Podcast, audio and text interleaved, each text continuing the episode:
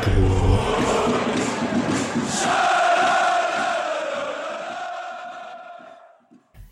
Alright. Dann herzlich willkommen zur 37. Folge des Podcast Freiburgs an diesem 14. September 2020. Es ist ein Montag. Wir haben gestern im DFB-Pokal gegen den SV äh, Waldhof Mannheim äh, 2 zu 1 gewonnen und wir befinden uns quasi in der Woche vor dem ersten Bundesligaspiel gegen den VfB Stuttgart. Deswegen ist diese Folge so ein bisschen äh, Zwischenfolge zwischen Rückblick auf das Pokalspiel und eine große Saisonvorschau.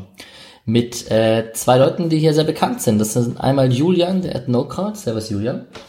Hi, schönen Abend. Und der liebe Patrick, der äh, at PRSC 1994 bzw. SCF since 1904 auf Transfermarkt. Servus Patrick. Hallo.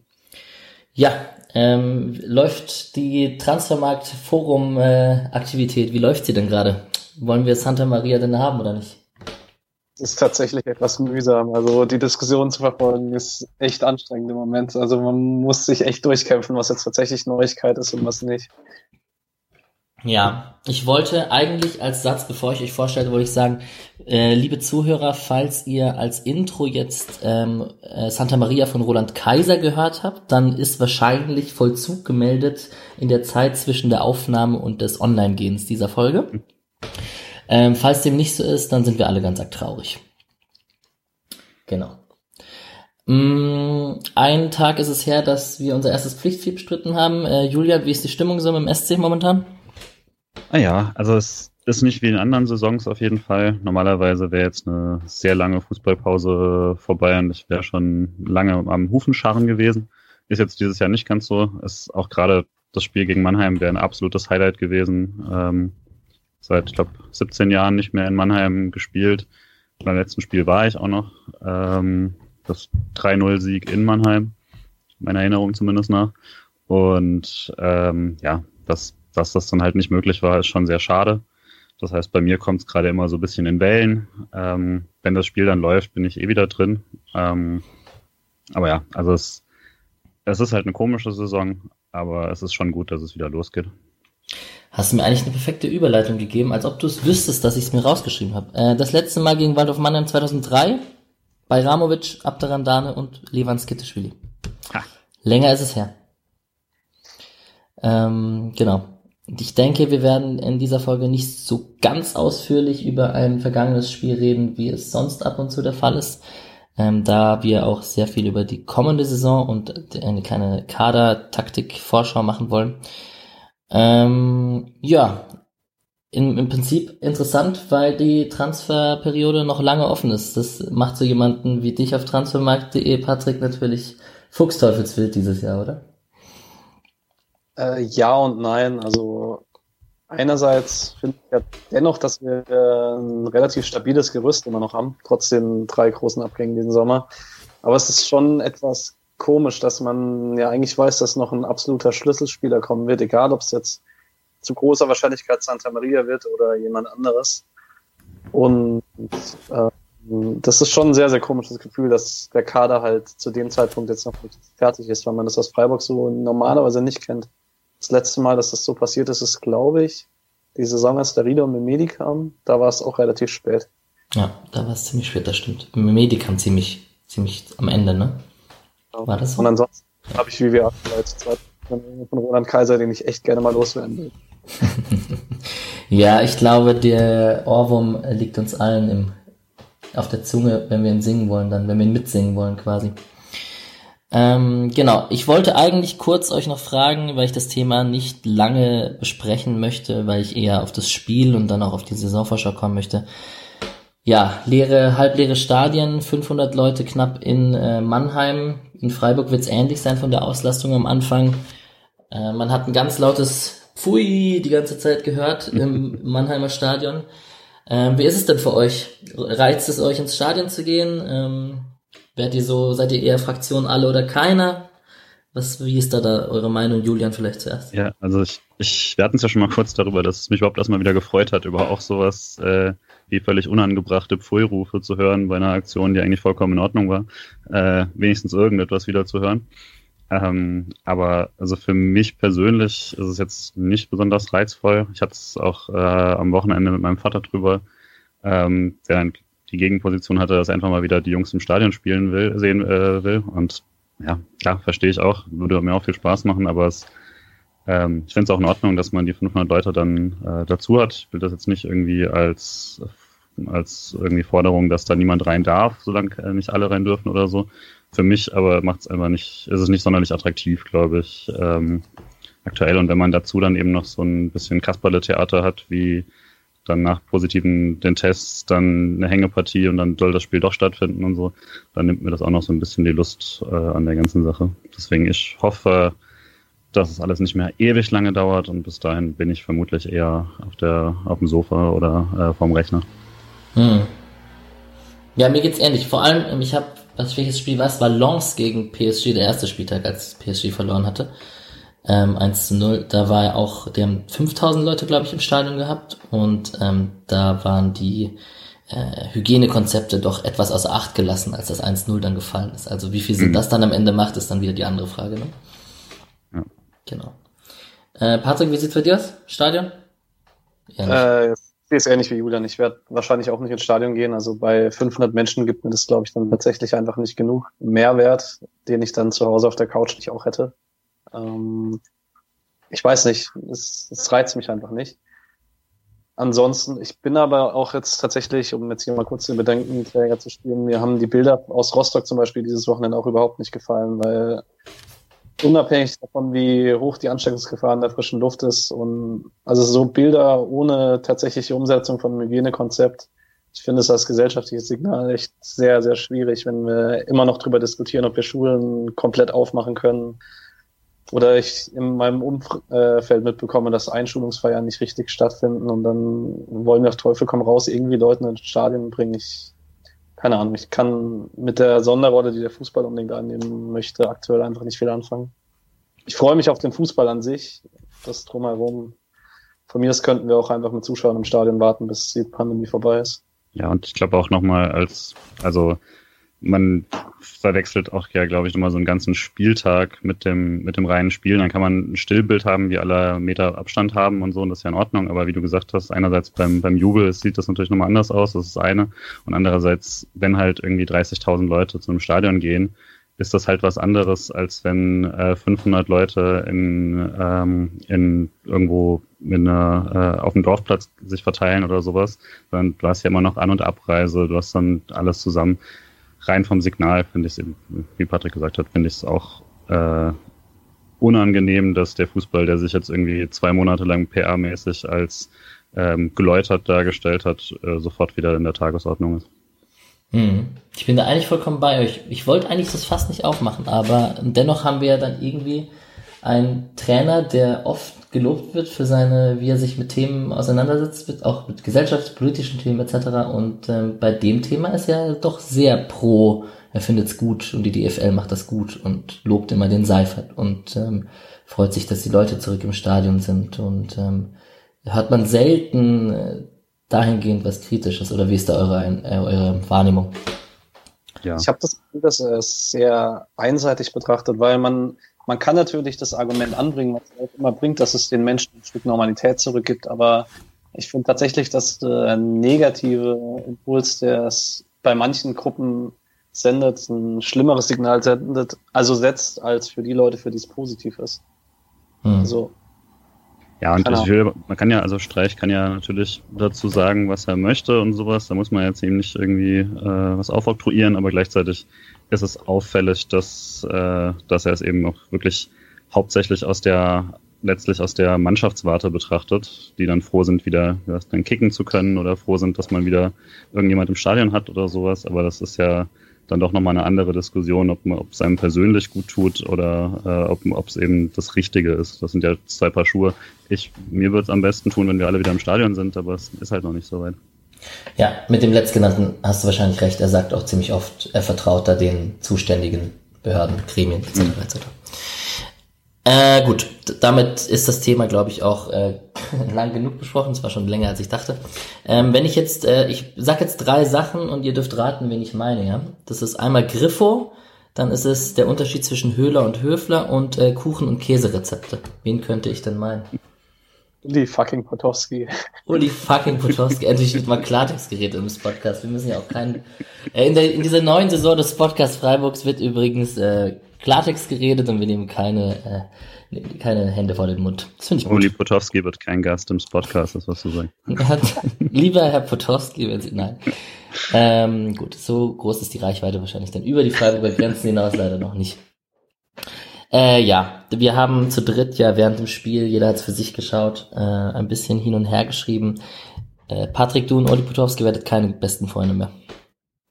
Äh, nein, also wie gesagt, wir hatten es ja gestern Abend kurz davon. Ähm, ich hatte an dich angelehnt den Folgentitel vorgeschlagen für heute. Ähm, Schmied erlöst die SC-Fans vor einer Verlängerung mit Potowski oder ich weiß nicht mehr genau. Ja, ganz, ganz schwierig gestern Abend. Also wirklich auch, auch Expertise rund um Fußball, wo man nicht, bin wirklich, ich mache nicht gerne Kommentatoren-Bashing, weil der Job echt nicht einfach ist. Aber das gestern war schon übel. Ja, das war eigentlich nur so einleitend zum Spiel, jetzt um auf das Spiel gegen Waldhof Mannheim zu kommen. Ähm, die, die es gesehen haben, es ist eigentlich relativ schnell erzählt. Der, in der 19. Minute haben wir ein, also es war eigentlich ein schleppender Beginn, da kommen wir vielleicht gleich noch dazu, denn ähm, so die ersten 10 Minuten war es sehr statisch, hattest du auch geschrieben. Patrick in dem Fall. Ähm, in der 19. Minute hat Freiburg das 1-0 gemacht durch Quon und man hat eigentlich eine sehr dominante Halbzeit zumindest, was die Chancen betrifft, die hundertprozentigen gespielt. Man hatte ein paar sehr, sehr gute Spielzüge.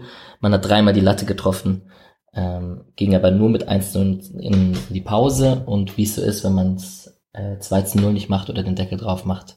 In der 57. Minute Martinovic das 1 zu 1 von Münster. Sie bekommen Aufschwung mit ihren 300 bis 500 Fans im Rücken und das Spiel droht zu kippen und in der 79. Minute hat uns Jonathan Schmid vor einer Verlängerung mit Uli Potowski gerettet. Ähm, wie ist so euer erster Eindruck nach dem Spiel? Verdienter Sieg kann man, glaube ich, nicht viel dagegen sagen. Dennoch unnötig spannend gemacht, wahrscheinlich. Ja, also ich glaube, ähm, tatsächlich sehr wechselhaft vom, vom Spielverlauf. Ähm, also gerade diese, diese Anfangsphase ist nicht unerwartet, glaube ich, fürs, fürs erste Spiel, gerade für den SC im Pokal. Ähm, aber war dann schon quasi das, was man manchmal befürchtet, wenn der SC gegen kleinere Gegner spielt. Ähm, dass es einfach wirklich, also man will den Ball haben, man will damit angreifen, macht das aber ohne wirkliche, wirklich Dynamik zu finden im Angriff und verliert dann teils wirklich extrem überflüssig den Ball und so. Da dachte ich dann schon, das wird ein äh, sehr, sehr langes und schwieriges Spiel. Und mit dem Tor wurde es dann schlagartig besser, fand ich. Äh, und muss dann halt eigentlich 3-0 stehen, 4-0 stehen, bis man sich selber wieder in Probleme bringt. Ja, ähm, ich war ein bisschen so, jeder hat sich so eine, seine Notizen gemacht. Patrick hat ein Foto von seinem sehr ähm, schönen, äh, wie hast du dich, Ewald Lien, ähm, ja. Zettel gemacht. Ähm, was sind deine wichtigsten Eindrücke, die da auf diesem Zettel stehen? also, ich fange mal mit der ersten Halbzeit. Ähm, gerade die Anfangsphase, also es war relativ auffällig, dass Mannheim ganz klassisch eigentlich gegen uns gespielt hat und wir uns damit sehr, sehr schwer getan haben. Es war eigentlich einfach nur ein gespiegeltes 4-4-2, gegen das wir am Anfang so gar keine Übung gefunden haben gegen das Voranlaufen. Was mich eigentlich gewundert hat, weil es hat dann die halbe Stunde nach dem 1-0, wie Julian schon gesagt hat, einfach sehr, sehr gut funktioniert, weil die drei Offensiven hinter Petersen sozusagen, also Gwon, Jeong und Grifo, sich dann sehr flexibel bewegt haben. Immer wieder hat sich einer fallen lassen, ist eingerückt und dann waren da eigentlich immer Anfall Anspielstationen und das hat in der ersten Viertelstunde gar nicht geklappt. Ich muss aber letztlich sagen, gerade nach der ersten Halbzeit war ich echt relativ positiv gestimmt gegenüber dem Saisonauftakt, weil da echt einige Abläufe da waren, die man auch schon gegen Gornik gesehen hat, auf die man eindeutig aufbauen kann. Also da sind schon Verständnisdinge da im Offensivspiel schon super werden wird hoffentlich irgendwann besser werden. Und grundsätzlich ist es mir immer wichtiger, dass wir Chancen erspielen, als dass wir sie dann unbedingt reinmachen, gerade gegen einen schwächeren Gegner. Ja, äh, was auch noch, also gerade in der ersten Hälfte, was, was da schon an Verständnis zwischen den dreien waren, du hast schon so ein bisschen angesprochen. Also gerade Kwon Jeong und Petersen, das waren ja wirklich irrsinnig gute Kombinationen teilweise. Klar, den Platz wird man so nicht haben in der Bundesliga immer, äh, aber das waren auch teilweise wirklich Läufe, die ich noch nicht so erwartet habe. Gerade mit jemand wie Jong, der noch gar nicht in einem Pflichtspiel für den SC äh, so äh, eine Rolle gespielt hat. Und ähm, ja, das fand ich auch, glaube ich, was, was man sehr positiv mitnehmen muss. Spielen sich die Koreaner gerade fest? Ich könnte es mir schon vorstellen. Also gerade bei Jong, wenn der körperlich stabil ist, wonach es aussieht, bringt er schon sehr, sehr viel mit, das uns auf der Position gut tun würde, weil er sehr, sehr intelligent die Räume besetzt und ziemlich handlungsschnell ist. Eigentlich auch äh, unnötig, die, die Koreaner zusammen als zusammen zu nennen, weil sie ja eigentlich eigenständige Spielertypen sind, nur weil sie aus der gleichen Nationalität, nur weil sie die gleiche Nationalität haben, muss ich kurz selbstkritisch hier sein. Ähm, aber ja, Quon sicherlich näher dran, logischerweise an der ersten Elf, hat ja auch seine Einsätze, hatte ja auch eine gute Phase. Ich glaube, das war Ende der letzten Hinrunde vor allem, wo er ziemlich gut war und ziemlich nah dran war an der, an der, an der Startelf auch über einen längeren Zeitraum. Stimmt das so ungefähr? Kommt das hin? Ich glaube schon, ne? Ende der Hinrunde? Anfang der Rückrunde? Wer weiß es besser als ich? Hm. Naja. Und Alles vor Corona ist ein, ein riesiger blauer genau, Fleck. In der Prä-Corona-Zeit. Ähm, genau. Und Jeong der ja ausgeliehen war, wieder dann an die dritte Mannschaft mit Bayern und mit denen Erster wurde. Ähm, dem tat die Spielpraxis richtig gut und der nutzt gerade ein bisschen die ähm, sicherlich auch ähm, länger anhaltenden Transfers im zentralen Mittelfeld, vielleicht auch in der hängenden Spitze und ähm, hat sich doch in der Vorbereitung in den Fokus gespielt, so dass man ihn nicht abgibt. Das muss ich muss so was anmerken kurz. Ich äh, war Ende letzter Saison ein bisschen skeptisch, weil ich lese dann doch häufiger mal im Bayern-Forum rein bei uns bei Transfermarkt. Und da gibt es eine relativ große Community für Amateurspiele und da waren die einschlägige Meinung, dass er der beste Drittligaspieler der Rückrunde war und ich schaue halt keine dritte Liga, deswegen waren es immer nur die Scorerpunkte, das war gar nicht so auffällig. Aber man sieht dann doch sehr, sehr viele Entwicklungen. Also da scheinen einige nicht übertrieben zu haben. Ja, und technisch ist das doch dann recht gut mit noch einem Grifo noch in dieser offensiven Dreierkette. Das ist schon nicht schlecht. Mm, Petersen tut's meiner Meinung nach sehr gut, dann der Stoßstürmer zu sein und technische Spieler um sich rum zu haben und nicht noch mit zum Beispiel einem Höhler in einem Zweisturm spielen zu müssen. Korrigiert mich, wenn ihr das anders seht. Wahrscheinlich eher nicht. Und ähm, ja, haben wir eigentlich den torgefährlichsten Außenverteidiger mit Schmied? in der Liga? Uff, Liga ist vielleicht ein bisschen viel, ne? Ja, in der Liga mit Alfonso Davis möchte ich das auch mhm. sagen. er ist schon. Ja, okay. Okay. Der Alfonso Davis, der von Südbaden, kann man vielleicht. Genau. genau. Ähm, wir hatten mit Keitel in der ersten Halbzeit und Bukhalfam in der zweiten zwei junge Spieler, die da so ein bisschen Jobsharing gemacht haben. Im Nachhinein kam raus, Keitel hatte ein bisschen muskuläre Probleme. Das wurde in der Pressekonferenz gesagt. Den Wechsel hätte man auch ohne diese nachempfinden können, meiner Meinung nach. Wir haben ja auch gesagt, dass relativ gut, oder ich habe wirklich gesagt, dass es ein relativ guter Wechsel war in der, in der Phase in der Halbzeit. Ähm, wen fandet ihr besser? wir waren da ein bisschen unterschiedlicher Meinung, glaube ich. Ich fange mal kurz an. Also ich glaube, ähm, warum ich Pokalfall ein bisschen schwächer da fand, war dann einfach, dass er mir nach dem, nach dem Gegentor hatte, hatte ich teilweise wirklich das Gefühl, dass er so ein bisschen schwimmt da im Raum, dass er gerade das, was äh, auf der Freiburger Position ja durchaus wichtig ist, nämlich äh, quasi den, den Deckungsschatten groß machen und dahinter wirklich bisschen dicht machen können und so. Im, das hat das hat teilweise nicht so funktioniert. Das habe ich jetzt nicht gut genug gesehen, ob das alles jetzt auf, auf seinen Schultern lag oder nicht. Ähm, offensiv fand ich ihn auch sehr gut. Äh, von dem wenigen, was man dann quasi sehen konnte, fand ich es auch gegen den Ball teilweise, ähm, die ersten Sekunden nicht schlecht. Ähm, und Keitel hatte halt am Anfang wirklich sehr, sehr viele äh, unnötige Ballverluste, auch wenn er sehr ähm, energiegeladen wirkte, aber die dann natürlich nochmal der Mannschaft nicht so geholfen haben, gerade am Anfang.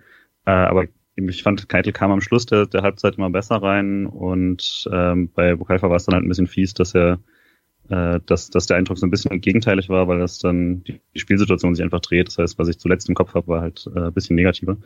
Ähm, ich fand beide für, für äh, die wenig Sp äh, Pflichtspielerfahrung ähm, vielversprechend, aber noch offensichtlich nicht die sofortige Dauerlösung auf der Position. Bleibt spannend, wenn da ein Santa Maria kommt. Vielleicht wird dann einer von denen, ein Tempelmann gibt's auch noch, vielleicht wird einer verliehen. Vielleicht wird auch so ein Bukalfa vielleicht auch eher in der zweiten Mannschaft dann zum, zum Einsatz kommen. So weit spannend. Ich fand Bukalfas Physis, er hat einmal gut seinen Gegenspieler mhm. äh, weggecheckt und so. Ich fand, das war. Fand ich auch sehr gut war schon präsent oder wollte zumindest Präsenz zeigen. Ähm, ja, spielerisch sind beide natürlich jetzt nicht unbedingt direkt Erstliganiveau, aber wird auf jeden Fall spannend, den Entwicklungen zu folgen. Über Vincent, ja. Entschuldigung. Ja, alles gut.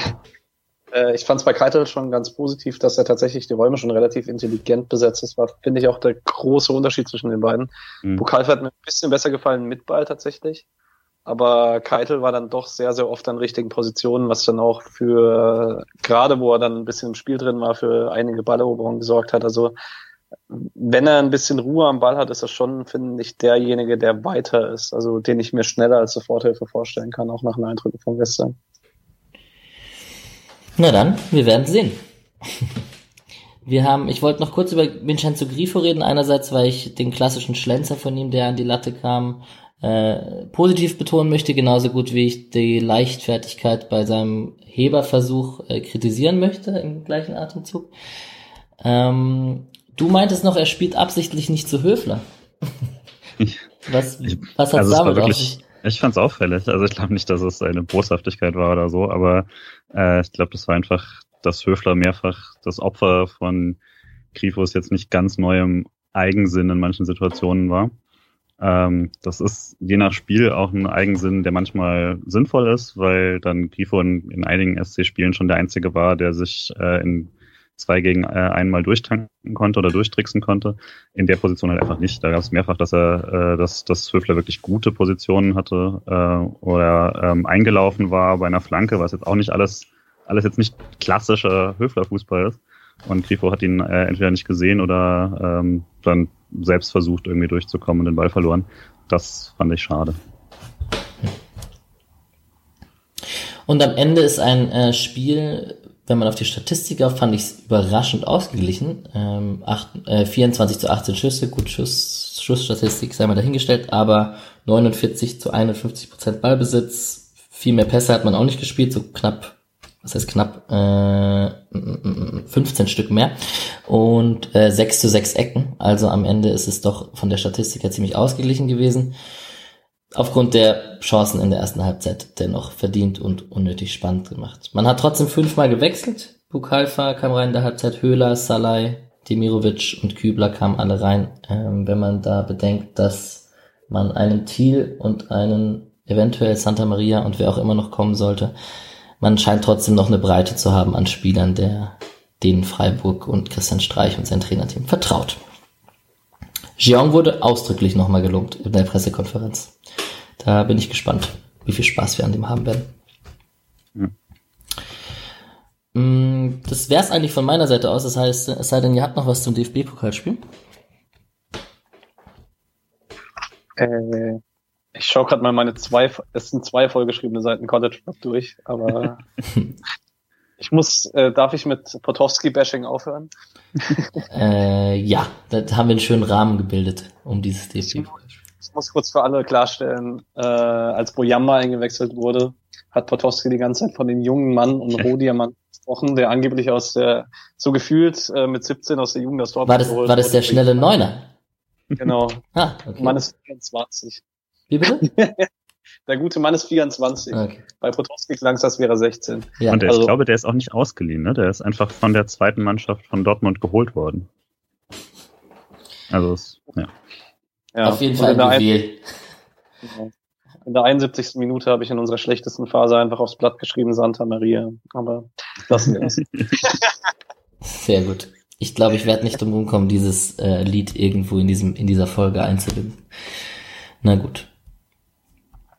Ähm, ja, wenn du deine, wenn du zeitgleich, während ich gerade rede, deine zwei Seiten einmal durchgeschaut hast, um zu gucken, ob du noch was findest, mh, hm, wollte ich eigentlich den Bogen spannen auf die Vorbereitung des SCs und darauf kurz eingehen. weil das Spiel gegen Waldhof Mannheim ja quasi das letzte Spiel vor dem Bundesliga-Start war. Mm, wir hatten vor dem Trainingslager ein 1 zu 1 gegen den KSC, dann hatten wir ein 1 zu 8 regional gegen Dornbirn ähm, im Trainingslager, gefolgt von einem 3 zu 1 Sieg gegen St. Gallen, das Team, wo Demirovic äh, letztes Jahr gespielt hat. Und dann gab es so einen klassischen Doppeltest vom SC, ein 4 zu 1 gegen Gornik äh, Sapsche. Ich habe es extra mir vorspielen lassen vorhin. Und ein äh, 1 zu 1 gegen Sandhausen, wo man mit der, mit der zweiten Garde mehr oder weniger, also auch mit vielen Spielern, die aus der zweiten Mannschaft im Trainingslager dabei waren, gespielt hat. Mhm. Insgesamt jetzt mit dem Sieg gegen Waldhof Mannheim eigentlich eine Vorbereitung, mit der man sehr zufrieden sein kann. Oder wie seht ihr das?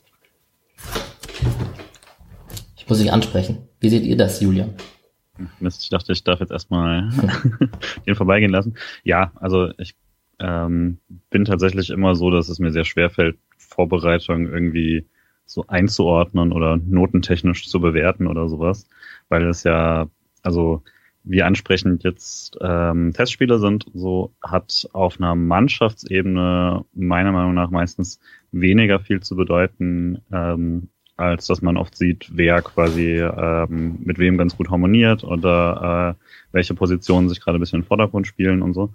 Ähm, weil es, es gab auf jeden Fall schon Jahre, wo ich dann nach der Vorbereitung dachte, boah, das ist so ein richtiger Kader und dann war es halt dann relativ schnell äh, tiefster Abstiegskampf und umgedreht.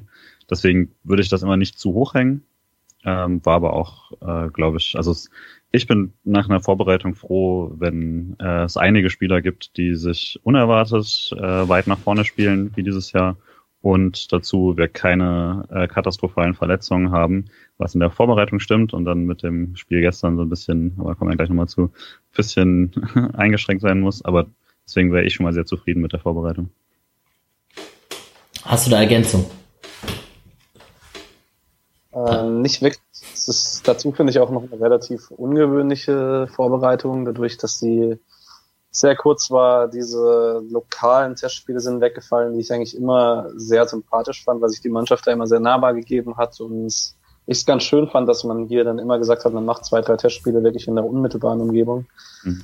Es war dieses Jahr alles ein bisschen komisch. Ähm, ich war eigentlich auch bis gestern eben, wie Julian sagt, froh, dass wir wirklich so gefühlt keine Verletzung hatten. Der einzig verletzte Spieler war Rhys Hill und den haben wir uns schon verletzt dazugeholt.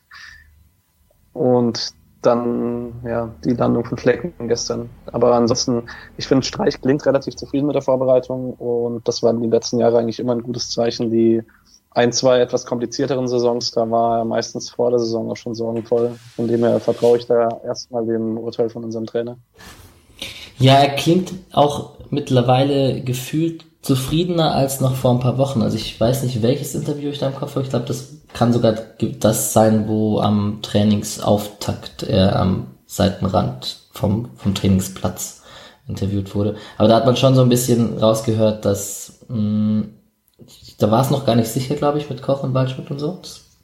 Aber vielleicht denke ich auch an ein anderes Interview. Auf jeden Fall ähm, war er schon nervöser vor ein paar Wochen, glaube ich, was den Kader betrifft. Vielleicht liege ich da aber auch war das meine, war das meine subjektive Wahrnehmung? Das kann natürlich sein. Nee, ich habe das Gefühl auch. Ich glaube aber auch, dass es ihm ganz gut tut, dass die beiden jetzt weg sind. Also, dass ihm diese, äh, diese Unsicherheit weg ist. Also natürlich wäre es uns allen lieber, die beiden wären noch da, aber jetzt ist dann so zum, sozusagen zumindest Sicherheit für ihn, okay, die beiden sind weg und wir bauen jetzt den Kader halt auf den Rest auf und auf den Neuzugang, der noch kommt. Hat ja, am Ende der Saison nochmal gesagt, dass er gerne frühe Planungssicherheit hätte und dass dieses Jahr einfach noch weniger drin ist als sonst. Und ich glaube, daher selbst mit den möglichen, jetzt geht es nur noch darum, ob wir noch stärker werden quasi, aber es geht nicht mehr darum, ob wir noch radikale Abgänge haben. Und ich glaube, deswegen in die Richtung ist es ihm, glaube ich, auch immer lieber, da ist er auch flexibler, als dass man ihm plötzlich noch was wegnimmt. Ich gebe euch recht, daran wird es gelegen haben.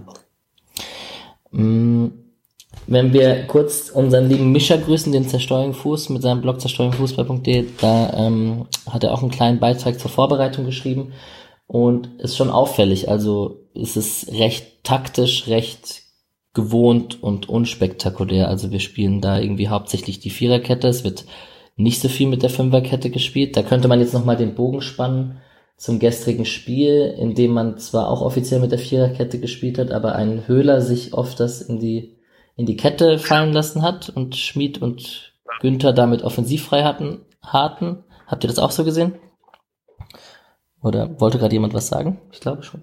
Was sagen, du hast Höhler gesagt statt Höfler. Du hast Butowski gemacht. Habe ich Höhler gesagt? Das kann nur ein Mikrofehler sein, das, das kann ich nicht glauben. Ja gut, so, wenn ein Uli Potowski schon so Auswirkungen auf mich hat, dann äh, schnell zum nächsten Thema. Nein. Äh, ja, ich wollte kurz das ansprechen mit der, mit der Viererkette und der Fünferkette, aber es scheint so, wahrscheinlich auch wegen der Auswahl an Innenverteidiger, die nicht ganz so groß ist wie im letzten Jahr, plus dass man mit Koch einen Spieler verliert, der halt beide Systeme ähm, variabel auch mitten im Spiel wechseln kann.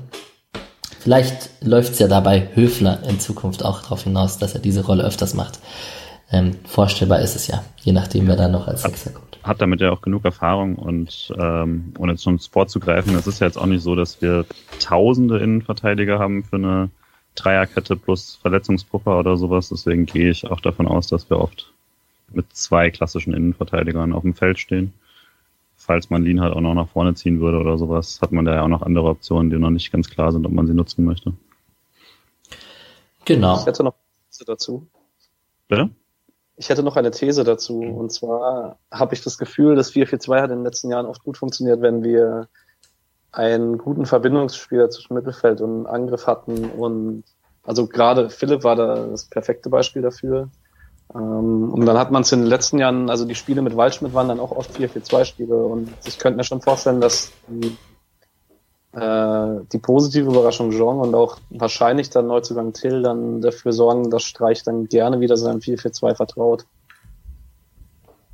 Das könnte gut sein. Und im Pressing ist es ähm, auch ein leicht anderes Spiel als in der Fünferkette, klar. Hm. Ist euch irgendwas Besonderes aufgefallen zum Pressing? Eigentlich ist es gewohnte Viererketten, zwei Stürmer, zwei Außenpressing von Christian Streich, bei dem die drei hinter der Spitze auch sehr variabel sind und die Seiten des anderen übernehmen, falls sie einen kürzeren Weg haben. So sehe ich das zumindest. Ja, als einziges vielleicht, dass, dass es mir nicht negativ aufgefallen ist, ist schon mal ganz gut, äh, gerade was Strong angeht. Ähm, da war es jetzt aber auch natürlich nicht das Spiel, ähm, wie du es in der Bundesliga öfter mal haben wirst. Äh, das ist einfach ein, eine sehr andere Situation, deswegen würde ich es auch nicht zu hoch hängen aktuell, weil die meisten Gegner spielen ja dann doch nochmal ein bisschen anders. Dann warten wir mal das Spiel gegen Stuttgart ab.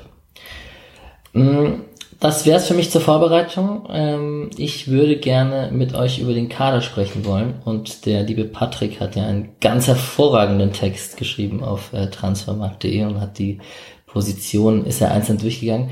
Ich würde gerne bei den zentralen Mittelfeldspielern und den Außenstürmern beziehungsweise Außenspielern offensiv die in einen Pott schmeißen wollen, je nachdem, wie wir da gleich vorgehen werden. Aber wir fangen ja eh an mit einer Position, ähm, die seit äh, kurz vor Ampfiff im restlichen Spiel ähm, ein bisschen heiß diskutiert ist.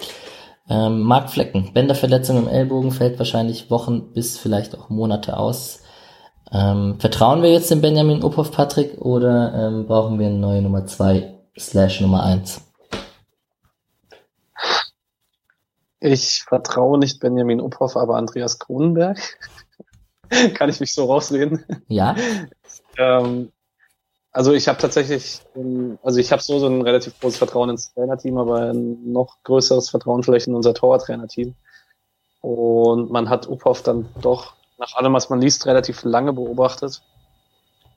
Und wenn man sagt, man geht mit ihm in die Bundesliga-Saison, dann möchte ich ihm auf jeden Fall die Chance geben. Mir wäre es dennoch ganz recht, je nachdem, wie lange man bei Fleck dem Ausfall rechnet, wenn man zumindest per Laie oder mit einem Einjahresvertrag von einem sonstigen Keeper sich noch ein bisschen Sicherheit verschafft, weil man muss noch dazu sagen, die Saison ist einfach immer noch besonders es braucht einen positiven Corona-Fall und vielleicht fällt ein Spieler nochmal raus, obwohl er sich nicht verletzt.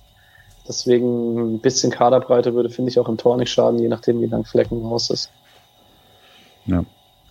ich glaube halt, die Schwierigkeit ist auch, also da ich das ein paar Mal gelesen habe, dann holt man jetzt halt eine neue Nummer eins. Also das scheint mir ein bisschen naiv gedacht. Es ist jetzt nicht so, dass, dass es hunderttausende Torhüter gäbe, die sowohl stark genug sind, um ein klares Upgrade zu sein gegenüber einem äh, Torwart, den der SCA wollte als zweiten Torwart.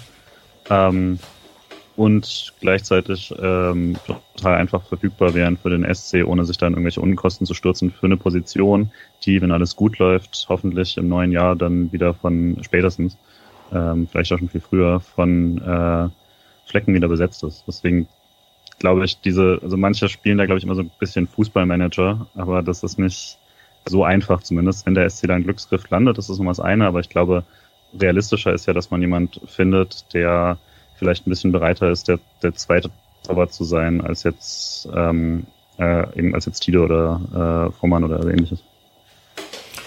Ja, so sehe ich es eigentlich auch. Also man holt ja einen ambitionierten Keeper, der auch Flecken ein bisschen herausfordern kann, dann sollte man ihm vielleicht auch die Chance ein, also geben.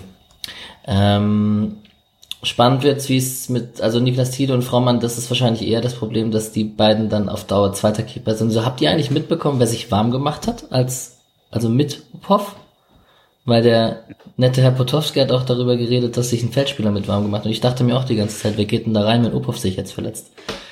Nur die Spekulation, weil Abraschi das ja wohl mal im Training gemacht hat. Aber andererseits wäre, glaube ich, von den Feldspielern Abraschi tatsächlich meine letzte Wahl, alleine zu ja. Ja, wir, ich, ich sehe schon die, die, äh, das Herauskommen bei gegnerischen Ecken. Ja, ja schon allerdings im 1 gegen 1 würde ich nicht auf Rashi zulaufen wollen. Eben. Das ist wahrscheinlich so, der, in Oliver Kahn-Manier kommt er dann wahrscheinlich raus. Ja. Naja, es bleibt auf jeden Fall spannend, das Renault-Gericht, da muss ich jetzt wahrscheinlich Patrick fragen als kleinen Transfermarktexperten, ähm, war eine Ente. Ich weiß nicht, also es hat äh, ein User geschrieben, es wäre bei Sky gesagt worden, aber bestätigt hat es noch keiner. Okay. Ähm, ja, gute Besserung an Marc Flecken an dieser Stelle. Ist natürlich maximal bitter, kurz vor Bundesliga-Start oder kurz vor Pflichtspielstart als Nummer eins beim SC Freiburg in die Saison zu gehen und sich dann ähm, so zu verletzen. Ähm, kann man sicherlich mitfühlen, dass er da ziemlich sauer ist. Gut, ich habe vorhin vom äh, torgefährlichsten ähm, Rechtsverteidiger der Liga gesprochen. Damit kommen wir auf die Rechtsverteidigerposition. Wir haben da noch zwei Spieler hinten dran. Das sind Lukas Kübler und Mohamed Träger. Hinten dran habe ich gesagt, weil das deine ähm, dein Ranking ist auf der Rechtsverteidigerposition. Mhm. Bleibt Mohamed Träger? Was glaubt ihr? Oder wird er noch ausgeliehen? Ich kann mir eigentlich fast nicht vorstellen, dass er bleibt. Höchstens man findet keinen Abnehmer, der für ihn auch attraktiv ist, weil er hat außer bei einer Verletzung von Schmid eigentlich keine Kaderrolle, weil Schmid ist der bessere offensive Rechtsverteidiger, Kübler der bessere Defensive und dass einer von Schmid oder Träger jetzt viel auf dem rechten Flügel spielt, wenn wir fitte Quant-Schollois haben, kann ich mir auch nicht wirklich vorstellen. Deswegen, also ich würde es mir für ihn fast wünschen, dass er einen Verein findet, bei dem er wieder eine Rolle spielt. Und selbst wenn es eine Option wäre, dass man Schmid mal vorzieht, dann wäre das ja eine taktische Variante, die man nur mit einem gesunden Kübler überhaupt denken würde. Und ansonsten bräuchte man ihn, quasi wäre es auch keine Situation, wo man quasi einen der beiden verletzt ist und dann, dann haben wir auf einmal eine, eine Doppel, Doppelbesetzung oder so. Deswegen, ja, sehe ich genauso. Ja, und der Träger braucht halt Spielpraxis. Also für den macht es halt keinen Sinn. Der braucht halt eigentlich sowas, wie er bei Paderborn gehabt hatte. Naja. Hm, ich glaube auch, dass er noch ähm, aufgrund der Spielpraxis irgendwo hinwechseln wird auf Laie. Ähm, und für mich ist Jonathan Schmid ähm, jetzt hatte die ganze Vorbereitung auf der Rechtsverteidigerposition gespielt. Also ich glaube, ich glaube nicht mehr, dass, also er könnte schon den Außen spielen, das hat er auch bei seinem Tor gezeigt, aber ich glaube mittlerweile kommt er auf der Rechtsverteidigerposition auch ähm, ja für immer oder, oder er wird sich da jetzt ähm, immer weiter wegspielen von der offensiven Rolle, ist meine These jetzt zumindest an dieser Stelle. Glaube ich auch. Ne? Mm, dann würde ich auf die Innenverteidiger zu sprechen kommen. Wir haben da Dominik Heinz, äh, Philipp Lienhardt, beide schon Gast gewesen in diesem Podcast. Ähm, mhm. Kevin Schlotterbeck und Manuel Gulde. Kevin Schlotterbeck zurück aus der einjährigen Leihe von Union Berlin. Ähm, Im Tausch oder quasi im, im ähm, indirekten Tausch mit seinem Bruder Nico Schlotterbeck und eben Manuel Gulde als Mr. Zuverlässig, Pavel Krimasch Nummer zwei. Mhm. Ähm, ja, die vier. Damit der Witz wird eng mit der Dreierkette. Wir haben es gerade kurz schon angeschnitten. Ähm, Heinz und Lienhardt sind wohl ganz klar gesetzt dieses Jahr im Gefühl. Oder wie seht ihr das?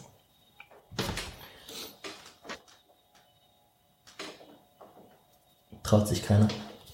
Ich überlasse Patrick mal, weil es ja seine Liste ist, erstmal den, den Vortritt. Na gut. Äh, ja, sollten sie eigentlich, oder? Also nach den Eindrücken der letzten Saison und der Vorbereitung. Also ich hätte tatsächlich eine interessante Dynamik gefunden, wenn Kevin die ganze Vorbereitung fit gewesen wäre, weil man dann sicherlich, also wenn er an die Leistung von Union letztes Jahr angeknüpft hätte, häufiger mal die Dreierkette versucht hätte. Aber da sich jetzt so sehr auf die Viererkette ähm, alles eingegroovt hat, führt eigentlich an fitten und formstarken Hans und hat finde ich wenig vorbei, weil die beiden einfach, also es sind einfach sehr, sehr gute Innenverteidiger für SC-Ansprüche. Also ich glaube nicht, dass das irgendjemand anders sieht, oder? Nee. Also ich finde es halt ein bisschen schade bei Schlotterbeck auch, dass ähm, ja, also gerade dadurch, dass der Wechsel äh, von Nico ja dann ähm, nach einem Jahr auch wieder rum sein wird, ist es ja auch immer eine Frage, wie es dann weitergeht und so. Und das wird sich nach der Saison entscheiden. Deswegen wird er natürlich äh, viel spielen wollen, sich reinspielen wollen. Deswegen mal gucken. Gleichzeitig ist es auch eine, also Heinz hatte ja wohl auch schon, äh, war ja auch schon leicht angeschlagen vor dem Spiel, war es ja auch nicht hundertprozentig sicher. Ähm, deswegen, also in Freiburg ist es selten so, dass eine dass, dass man komplett verletzungsfrei durch eine Hinrunde kommt. Von daher ähm, mal schauen. Ich bin froh, dass wir ihn haben. Und äh, das wäre, also gleichzeitig, falls man dann doch mal die Dreierkette auspackt, ist es eben schon relativ dünn. Deswegen, ich glaube, zu Spieleinsätzen werden schon äh, alle drei kommen. Ich vermute, dass Gulde dann eher äh, die Odd Man Out ist. Ja, und Schlotterbeck hat ja auch auf den Inneren der in der Dreierkette bei Union gespielt in der, in der genau. vergangenen Saison. Das heißt, wenn man das System spielt, bietet er sich wahrscheinlich an, zwischen den beiden zu spielen. Heinz, meiner Meinung nach ja immer noch, kommt, also seine Stärken kommen natürlich auch ein Ticken besser zum Vorschein, wenn er ein bisschen mehr Offensivdrang und sich in Spielaufbau einbinden kann. Als linker Innenverteidiger in der Dreierkette. Profitiert ja auch Günther davon, wie wir alle wissen. Ähm, wird sicher spannend und man wird sicherlich die Dreierkette auch oder die Fünferkette beim ein oder anderen Spiel auspacken. Da kommen schon alle auf ihre Einsätze. Lienhardt in dem Interview, was ich mit ihm geführt habe, da habe ich es mit ihm thematisiert. Er hat jetzt, ist jetzt, geht sein, sein viertes Jahr beim SC und hat jede Saison seine Einsätze gesteigert. Also eigentlich müsste er jetzt mal ein, ein Jahr, wenn er verletzungsfrei bleibt, als Stammspieler so lange wie möglich durchspielen können. Zu wünschen wäre es ihm. Ja, man muss auch sagen, wenn hat die Form seit Corona konserviert und ich fand ihn gestern auch, auch wenn er beim Tor ein bisschen spät dran ist, aber ich finde trotzdem, das war auch gestern sehr, sehr gut sonst. Ähm, dann vermute ich, dass er nächsten Sommer der nächste ist, den man nicht halten kann. Also wenn er, wenn er so wie ab Mai durchspielt, dann äh, sehe ich eine sehr, sehr gute Saison vor ihm. Es äh, bleibt ihm zu wünschen. Und dann könnte er sich auch bei Österreich mal durchsetzen. Da hat er leider kam er nicht auf Einsätze in der vergangenen Quali. Mm, Linksverteidiger. Eigentlich brauchen wir gar nicht drüber reden. Obwohl äh, ihr wart nicht so zufrieden mit ihm im letzten Spiel jetzt, im Pokalspiel, mit Christian Günther. Ich glaube, ich war ein bisschen kritischer. Ähm, ja, ich weiß nicht. Also als ich habe ihn ja äh, zur Spieler, Spieler der Saison gewählt letztes Mal. Von daher, äh, ich glaube, habe da keinerlei negative äh, Gefühle normalerweise. Ähm, ich fand es ein bisschen ungewohnt, teilweise ein bisschen seltsames Laufverhalten, ist manchmal rausgerückt, wo ich es völlig überflüssig fand und hat, wurde dann relativ leicht überspielt, ist dann auch nicht mit der gleichen Energie zurück, wie man das sonst gewohnt ist. Deswegen, also das war, ist mir einfach ein paar Szenen sehr negativ aufgefallen. Ähm, ich fand jetzt keinen Totalausfall oder sowas natürlich, ist immer noch, ist immer noch Winter. Ähm, aber ja, ich fand, also da in einer in einigen Phasen, in denen ich gerade mir gewünscht hatte, dass, dass wir so oft ein quasi Energieimpuls von ihm kommt, äh, fand ich ihn mit am äh, schwächsten davon. Heißt aber nichts für das Jahr und natürlich wird er absolut gesetzt sein auf äh, als Linksverteidiger. Und es ist Verschwendung, so einen Luca Itter auf der Bank zu haben, Patrick? Im Normalfall nein, dadurch, dass Günther so unverletzbar ist, vielleicht schon, aber also ich bin sehr, sehr froh, dass wir im Vergleich zu früheren Jahren einen Linksverteidiger-Backup haben, bei dem man keine Bauchschmerzen haben muss. Deswegen, ja, einerseits hoffe ich, dass, ähm, dass, wir, dass er nicht oft spielen muss, weil Günther wieder so konstant und verletzungsfrei ist, wie es die letzten zwei Jahre war. Andererseits bin ich wirklich froh, ihn als Kaderspieler zu haben, auch wenn es natürlich wahrscheinlich für seine Entwicklung besser wäre, wenn er zu Einsatzzeiten kommen würde. Mhm. Ja. Als linker Innenverteidiger wird er wahrscheinlich nicht zum Einsatz kommen. So Nico Schlotterbeck-like. Man weiß es nicht genau, ne? Denkbar ist es. Denkbar wäre es, allerdings äh, hat man ja Heinz und Kevin. Wobei Kevin ist Rechtsfuß, oder?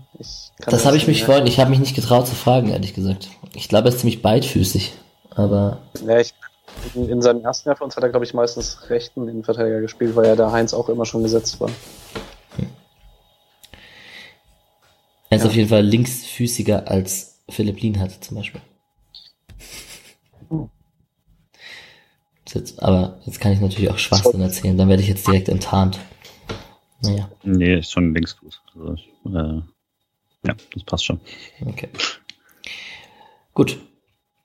Dann würde ich zum zentralen Mittelfeld übergehen wollen und Patrick direkt äh, dich darauf ansprechen. Du hast es äh, unterteilt in eine defensive Rolle. Nikolas Höfler, Amir Braschi und mal Philipp Lien hat in Klammern gesetzt. Und in eine offizielle Rolle, beziehungsweise den Mann neben Höfler. Äh, da haben wir Neuzugang X. Ähm, wir singen schon innerlich wie der Santa Maria.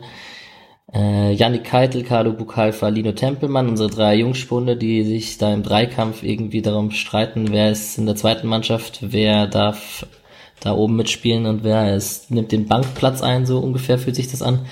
Äh, Amir Abrashi und Yannick Haberer, der ist auch noch bei uns. Ähm, die, vielleicht fangen wir mit Yannick Haberer an, das ist die komischste Geschichte von dem Ganzen, oder? Hat man irgendwas Neues jetzt mittlerweile? Weil ich sehe immer nur vermutlich nicht mehr da und wenn Streich angesprochen wird, ist es auch immer nur ein, äh, ist ja vielleicht noch weg oder so und das dann noch, äh, also dann noch eben noch jetzt die, die Vorbereitung, in der er ja auch kaum dabei sein konnte oder kaum dabei war. Also das ist eine der komischsten Geschichten, die wir seit einer Weile hatten, auf jeden Fall. Ja, so ein bisschen Richtung ja, nicht wie Rave, aber schon, also es ist schon irgendwie, als ob was vorgefallen wäre. Aber er war jetzt auch nicht im letzten Jahr nicht mehr so der Haberer, der, der auch schon mal war. Also. Hm. Ja, es ist aber schon komisch, weil ähm, ich kann mir wirklich nur vorstellen, dass irgendwas vorgefallen ist, weil egal wie die Form war in den letzten zwei, drei Jahren. Haberer war eigentlich unter Streich immer mindestens unter den ersten 14 im Kader. Und egal, ob es jetzt meistens, wenn der Form schwächer war, hat er dann auf dem Flügel gespielt, aber er hat dann doch durch seine Flexibilität eigentlich immer eine wichtige Rolle gespielt und dass man ihn jetzt so rausnimmt und dann halt immer sagt, okay, die Reha macht er extern, deswegen ist er auch nicht in Freiburg, ist, das hat schon alles ein bisschen komischen Geschmack. Ich finde es einerseits immer noch sehr, sehr charmant, dass man das bei uns nicht breit tritt. Andererseits äh, brennt schon ein bisschen unter den Fingernägeln, dass man gerne wüsste, was da jetzt eigentlich los ist. Ja, also man weiß es tatsächlich nicht. Ne? Ähm, es, die, die, die naheliegendste These für mich ist immer so, ja, ähm, er wollte weg und hat damit aber auch seine eigene Qualität ein bisschen überschätzt, für, zumindest die am Ende der, der Spielzeit. Ja. Und dass das bei Streich halt nicht zu positivsten Gefühlen, äh, nicht für positivste Gefühle sorgt, das äh, sollte auch kein Geheimnis sein. Aber gut. Also sehr komische Geschichte, bleibt spannend zu beobachten. Ich wüsste jetzt nicht, wo er sich, wo er hin sollte, sich verbessern würde und auf Anhieb direkt Stammspieler wäre. Also habt ihr eine Idee? Wär's so, wäre er ja auch schon weg, ne? Also ist ja offen, also vermutlich. Ich, wie gesagt, also es wenn es denn so ist, dass der, ähm, dass der SC diese entweder eine Option dann doch hatte oder eine heimliche Verlängerung hatte oder ähnliches, dann ist es ja offensichtlich nicht so, dass man Spielern, die äh, weg wollen, riesige Steine in den Weg legt. Das war noch nie so und das war jetzt diesen Sommer wirklich nicht so. Äh, von daher wäre es extrem überraschend, wenn man das jetzt ausgerechnet bei Haberer gemacht hat. Hätte dann sich ja vermutlich auch öffentlich mal gemeldet. Von daher offensichtlich ist der Markt ja nicht da, ähm, für ihn, wie es oder wie man es vielleicht auch vor, dem, vor einem oder eineinhalb Jahren noch gedacht hat. Mhm. Ja, das bleibt auf jeden Fall spannend. aber so dieses Szenario, sie raufen sich wieder zusammen und er wird der Mann neben Höfler als Stammspieler in der ganzen Saison und kommt an seine Leistung wieder ran, das, ich sehe es nicht so wirklich. Also, ich weiß also, nicht. Da sehe ich es auch nicht. Alleine dadurch, dass wir eigentlich sicher sein können, dass noch jemand kommt. Aber also, ich halte es in Freiburg äh, nicht für ausgeschlossen, dass man sagt, okay, man rauft sich nochmal zusammen, weil er scheint ja auch nach allem, was man in den letzten Jahren so mitbekommen hat, eigentlich ganz gut verwurzelt zu sein in der Mannschaft. Also und im Normalfall kann man Streits ja schon irgendwie kitten. Das erinnert mich an Yassin Abdesatki. Der, der auch noch mal Shampoo-Diskussion, bitte. Shampoo genau. Ja. Ähm, ja, es bleibt spannend. Du hast die Aufteilung zwischen defensiver und offensiver Rolle übernommen, habe ich schon erzählt. Wahrscheinlich geht es dir einfach darum, Höfler ist gesetzt. Ja, ich, ich habe deswegen habe ich dieses Jahr auch ausnahmsweise der Mann neben Höfler geschrieben, weil sollte es Santa Maria werden, liest man dann doch relativ viele Berichte, dass er auch eher, wie man Neufußballdeutsch sagt, Deep Playing Playmaker ist. Ähm, also auch jemand ist, der gerne Spiele eher mal aus der Tiefe organisiert. Und dann könnte ich mir schon vorstellen, dass in der Konstellation wir Höfler häufiger in der Rolle sehen, die er die letzten Jahre ab und an mal ausgefüllt hat, mit, dass er mehr der Box-to-Box-Player wird. Also deswegen wollte ich ausnahmsweise mal schreiben, der Mann neben Höfler, weil sonst war es eigentlich immer klar, Höfler ist der grundsätzlich defensive Part, wenn es nicht gerade Robin Koch ist. Und dass Höfler so spielt wie gegen die Bayern in der Rückrunde. Ja, genau. Ja und Tunnel schiebt und äh, leider nach einem Übersteiger vorbeischießt. Also, so wie man Höfler halt kennt. genau.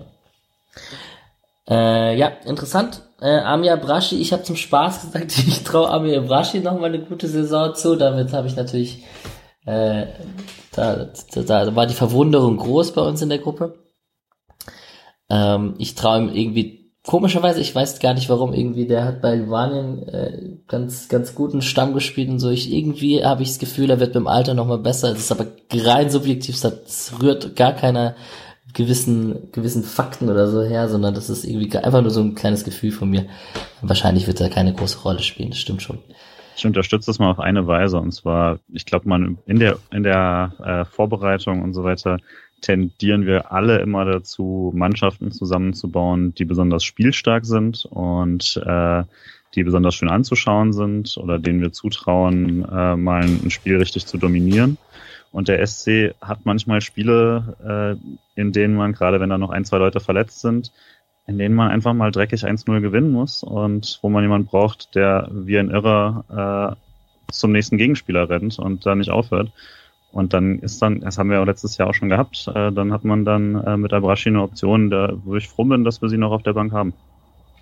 Brauchst du Amir.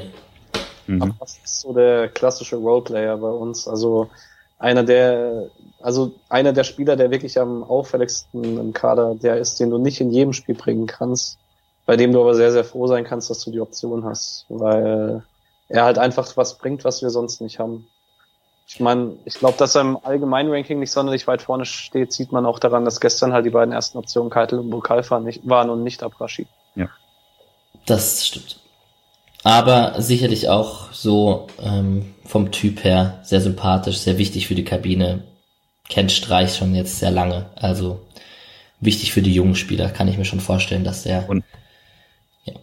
Und, ja, und ein Drittel der, der, der Spiele ist ja dann doch auch eben äh, immer gegen, gegen Top-Mannschaften der Bundesliga und sowas. Das, das vergisst man eben manchmal gerne, dass, äh, dass Streich auch diese Option haben möchte, gerade wenn ähm, man ein Spiel hat, wo man selber gar nicht glaubt, dass man groß übers zentrale Mittelfeld so viel aufbauen wird.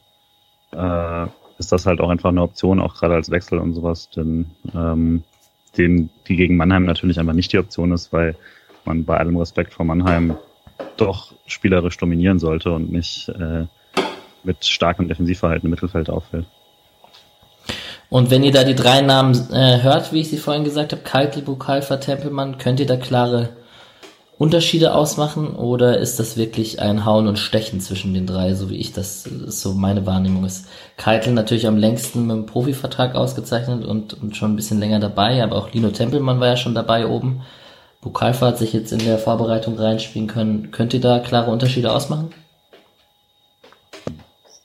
Finde Keitel schon auf den ersten Blick den reichsten der drei Spieler. Also auch von, gefällt mir auch von Anlagen her sehr, sehr gut. Also es ist klar, dass man im zentralen Mittelfeld relativ lange braucht, um sich zu entwickeln. Gerade bei einem Verein wie bei uns, wo dann Fehler auch noch mehr bestraft werden. Aber an der Art und Weise, wie er Fußball spielt, gefällt mir schon sehr, sehr viel. Also das macht mir auch Hoffnung für die Zukunft. Keitel. Uns fehlt einfach so eine Europa League-Saison, die wir leider knapp nicht bekommen haben. Dann hm. hätten sie nämlich alle drei garantiert gespielt und vielleicht noch ein paar andere direkt aus der zweiten Mannschaft. Dann hätte man sich doch ein besseres Bild machen können. Wie äh, Lorenzoni und Albutat, genau. Ja. ja, ja, ich erinnere mich da gegen Sevilla im Stadion mit Lorenzoni im Mittelfeld. Ich glaube, so war's. Naja. Mm, die Flügelspieler. Wir haben Roland Salai, Chang-Hun Kwon und Lukas Höhler auf rechts und Vincenzo Grifo, Wu Jianzhong, äh, Marco Terrazino und Florian Katt auf links. Ich würde sie auch wieder gern zusammen reinhauen. Mm, das erste Pärchen vor der Saison dachte man, da waren wir uns auch, habe ich auch bei uns im Chat geschrieben, ich traue zu, dass Salah jetzt seinen Durchbruch ordentlich schafft. Äh, Vincenzo Grifo scheint äh, links außen komplett gesetzt zu sein. Und dann passiert die Vorbereitung und äh, ein gewisser Quan spielt sich in den Vordergrund. Sicherlich auch, weil ein Salah bei der Nationalmannschaft war. Und ähm, genau, Jeong hat auf einer anderen Position jetzt gespielt als auf dem linken Flügel. Hm, Höhler eher als Stürmer. Höhler sicherlich als defensiver Außen oft auch gefragt, wird auch oft gefragt werden. Aber es ist schon beeindruckend hier, äh, wie Kwon und Jeong sich da reingespielt haben. Jeong wahrscheinlich nicht auf den Außen auf Dauer, oder? Sehe ich nicht auf den Außen, nee. Ähm, also gerade auch, weil er, also wenn Grifo spielt, ähm, sehe ich jetzt nicht, warum, also wenn Grifo fit ist, sollte er spielen und dann sehe ich nicht ganz, warum man ihn da einsetzt. Ähm, ich hätte es mal ganz gerne noch mehr gesehen, weil ich mich so ein bisschen frage, ob seine Art auch so in die Mitte zu ziehen, Günther zum Beispiel noch mehr Platz verschafft oder eher dann zu viel Aufmerksamkeit dann wieder auf ihm ist. Äh, aber ja, ich denke schon, da ist Grifo einfach gesetzt und ähm, ich freue mich, ich freue ich freue mich sehr, dass Quan sich nochmal so reingespielt hat. Äh, ich halte Salah so schon eigentlich für den Ticken talentierteren Spieler, aber Quan ist so ein Spielertyp, den ich einfach liebe zuzuschauen. Und ähm, ja, also ich war eigentlich begeistert ab dem ersten Mal, wo er gespielt hat und es freut mich immer, wenn er spielt. Ja, im Prinzip könnte man die Offensivspieler außer den Neuner oder den, den, den, den, den Stoßstürmer, den, den Targetspieler alle zusammen aufzählen. Dann könnte man hier die hängende Spitze oder den zweiten Stürmer, je nachdem, wie man das bezeichnen müsste, mit Gus, Tedel, Lukas Höhler oder Jeong eben auch noch mit in den Pott werfen, weil der SC ja gerade jetzt auch gegen Waldhof Mannheim zum Beispiel gezeigt hat, dass die drei Offensiven hinter Petersen, hinter Demirovic wird es wahrscheinlich ähnlich sein, wenn die beiden nicht zusammenstürmen sollten, ähm, doch sehr am Rotieren waren. Ähm, Gus Thiel, Patrick, wie viel kennst du von ihm? Hus, Hus wahrscheinlich eher, ne? Hus.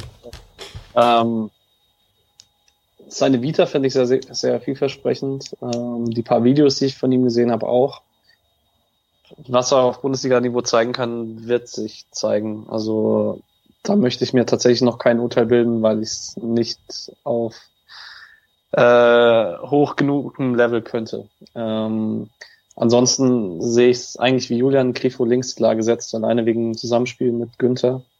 Was ich rechts ganz schön finde tatsächlich in diesem Duell Scholloy Kwon, ist, dass man da so ein bisschen zwei verschiedene Rollen auch ausfüllen kann.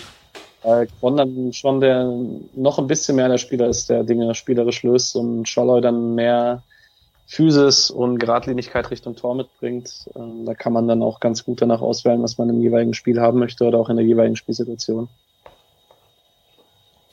Lukas Höhler, wenn man den da schon mitgezählt hat, auch als Spieler mit Petersen, als Spieler, der auch mal auf den Außen aushelfen kann.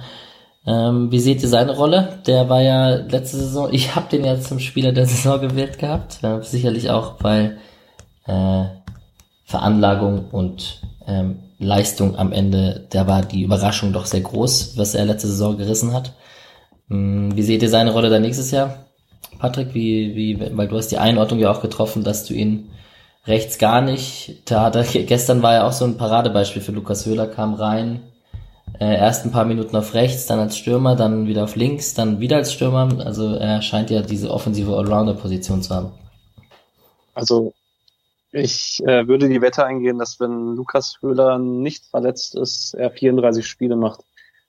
Entweder als Startelfspieler oder als Einwechselspieler, weil er eben taktisch unglaublich intelligent ist. Auch ähm, also es gibt, glaube ich, wenige Spieler, denen Streich so sehr vertrauen würde, dass er sie innerhalb von einem Spiel eigentlich dreimal hin und her verschiebt, weil er einfach weiß, dass es funktioniert.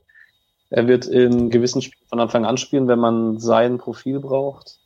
Ähm, aber ich, also er wird eigentlich immer unter den ersten 14 Spielern sein, da bin ich mir jetzt ziemlich sicher. Und ich finde auch, dass man in einzelnen Bereichen jetzt wieder Fortschritte sieht. Seine bisherige Vita legt nahe, dass er jemand ist, der immer an sich arbeitet. Deswegen, also ich bin immer total happy, wenn Höhler spielt, weil ich es inzwischen echt sehr, sehr gerne sehe, wie klug er seine Anlagen einsetzt, zu sagen, wie er eigentlich immer das Beste aus dem macht, was er aufs Feld bringen kann. Ja, und hätte auch gestern eins machen können, wo er dann von halb links aufs Tor zu rennt und ihn rechts vorbei mit, mit dem Außenriss leider nicht gut trifft. Ja, stimmt. Mm, Zweikampf Ermedin, Demirovic, Nils Petersen da vorne drin als Wandspieler. Ich fand Nils Petersen gestern äh, in der ersten Halbzeit wirklich sehr gut in den Szenen, wo man ihn äh, erwartet als Wandspieler, als Targetspieler. Bei, nach Einwürfen fand ich sehr äh, beeindruckend, wie er die Bälle festgemacht hat und einfach nur mit der Brust hat klatschen lassen und die Wege da gemacht hat. Aber auch so bei diesem äh, klar bei der Vorlage für Kwon mit dem Kopf oder auch bei dem Spielzug äh, auf Kwon, der dann quer auf Jean gelegt hat. Ähm, da waren schon neuner Wandspieler Petersen-Qualitäten, an die, die sich äh, Ermedin Demirovic erstmal abgucken muss. Oder wie siehst du das, Julian? Mhm. Ja, also ich fand auch gerade eben diese, auch die Szenen, die, die dann nicht zum Tor geführt haben, ähm, waren, waren halt sehr, sehr schön mit Petersen.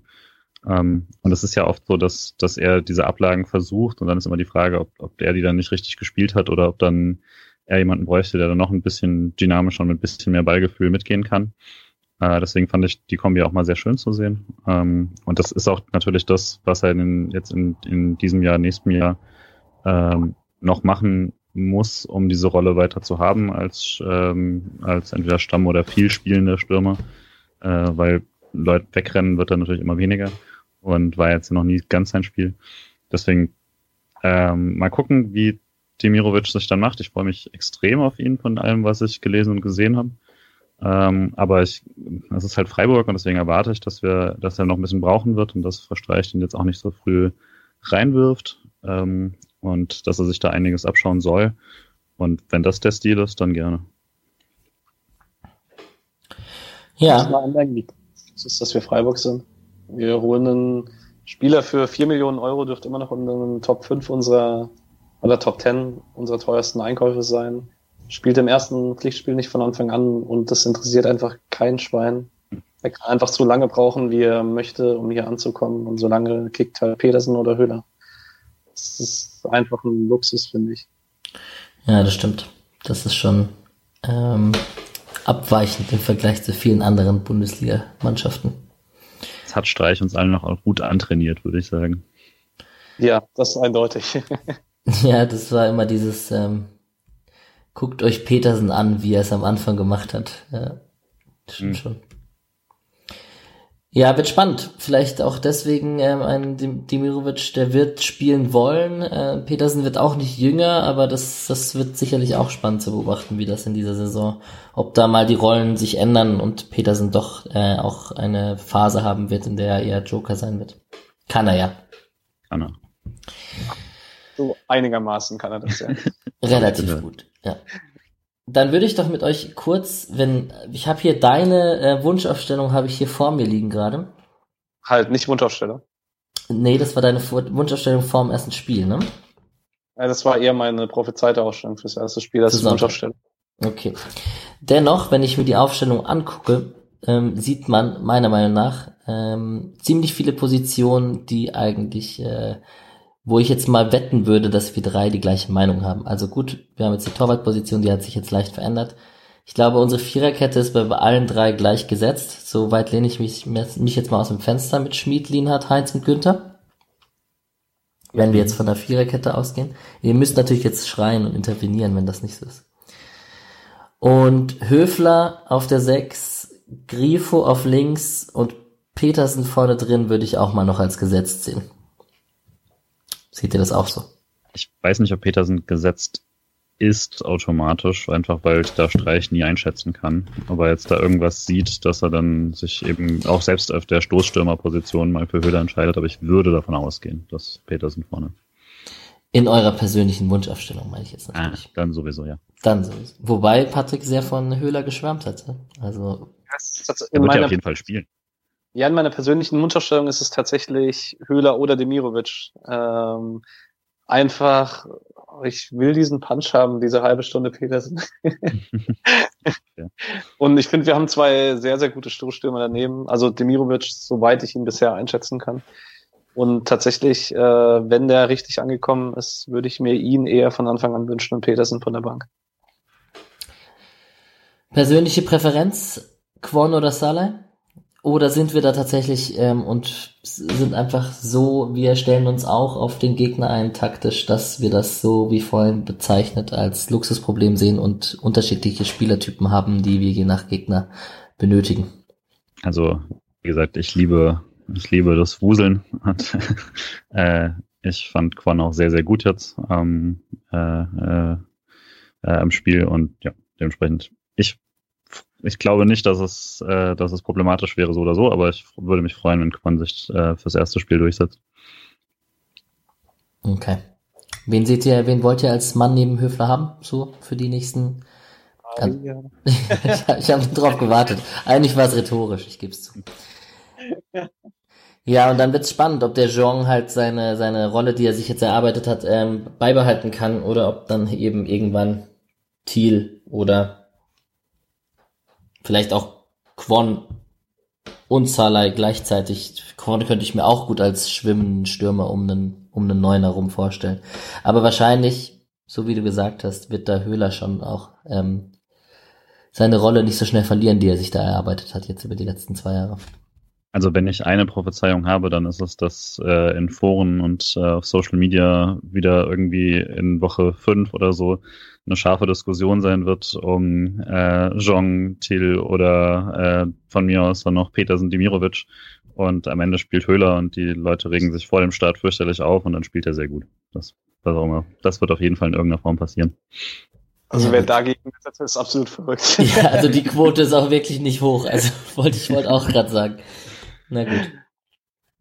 Ähm, ich finde es ehrlich gesagt ähm, super angenehm, dass wir die Diskussion überhaupt führen können. Ich erinnere mich an ja. Zeiten, die noch gar nicht so lange her sind, wo man die vier Offensivkräfte hatte, bei denen man sich sicher war, dass sie spielen und dann musste man aber drei, vier Kreuze machen, dass sich keiner verletzt. Und das ist echt ein Luxusproblem dieses Jahr auf den ersten Blick. Ein Luxusproblem, ähm, mit Marco Terrazino und Florian Katt oder gehen wir einfach alle drei davon aus, dass die noch irgendwo anders unterkommen werden müssten? Schon, oder? Ja, ja also, also Terra ist bestimmt für das Mannschaftsklima ganz angenehm, nach dem, was man so hört. Aber rein sportlich ähm, sehe ich keinerlei Rolle für die beiden in der nächsten Saison. Ja. Dem kann man wohl nichts entgegenbringen. Na gut, es bleibt spannend. Ähm, am Samstag gegen Stuttgart geht's, äh, werden wir die nächste Aufstellung sehen und dann werden wir mal schauen, wer da so spielt. Gut, dann wollte ich kurz mit euch über die Transferpolitik reden. Jetzt wiederholt sich dann auch ein bisschen, weil wir schon über die Spieler geredet haben, auch über die Zugänge, die da sind. Ähm, wir haben die große Diskussion, also zentrales Mittelfeld. Santa Maria haben wir jetzt schon mehrfach angesungen, indirekt von Angers. Da geistern noch so Krunic von Milan, Robert Andrich von Union Berlin ähm, sind dann noch so im zentralen Mittelfeld, ähm, wurden oft erwähnt im Forum. Äh, Patrick, wie ist es? Santa Maria und keiner mehr? Santa Maria und noch einer? Kaum vorstellbar, oder? Ich kann es mir nicht vorstellen, nee. Ähm, ich vermute, dass einer fürs Zentrum kommt. Ähm, alleine schon deswegen, weil man, wenn man eine, eine Sofortverstärkung holt, vermutlich auch nicht den Weg für zum Beispiel Keitel noch weiter zubauen möchte. Ähm, also ich vermute Santa Maria und sonst nichts. Und wenn es mit dem doch noch scheitern sollte, dann wird es halt einer der anderen drei oder vier Kandidaten werden. Also ich sehe auch einfach sonst nicht so viel extrem, extremes Bedürfnis. So einige Positionen, wo man auf jeden Fall äh, das Äquivalent zu einem Itter holen könnte, quasi einen, einen, guten jungen Backup, den man heranziehen kann, äh, der mal mehr, der deutlich mehr werden kann als ein Backup. Aber ich, als so jetzt als jemand, der kommt als Starter, sehe ich sonst nicht das äh, große Bedürfnis, spätestens nicht mehr seit Jong sich so in die Mannschaft gespielt hat, weil meine einzige Sorge war, wenn sich jemand von den drei Stürmern äh, verletzt, was man dann macht. Und äh, jetzt hat man da doch die Flexibilität. Von daher, ähm, die große Baustelle ist, ist hier das zentrale Mittelfeld. Und wenn das behoben wäre, glaube ich nicht, dass man jetzt noch äh, große Transfers für die Startelf ausgeben muss. Ich bin ziemlich beruhigt, dass ihr das sagt, weil im Forum denke ich, ich habe da öfters gelesen, Santa Maria und Konic von Milan und so. Und ich denke mir so, ja, ja, die ist schon auch noch ein bisschen nett, dem Keitel, dem Tempelmann oder dem Bukalfa ein bisschen Einsätze zu geben ab und zu. Also ja, ja das wäre jetzt auch nicht ganz Freiburg. Ich, ich könnte es mir vorstellen, beide zu holen, wenn Höfler noch zwei Jahre älter wäre.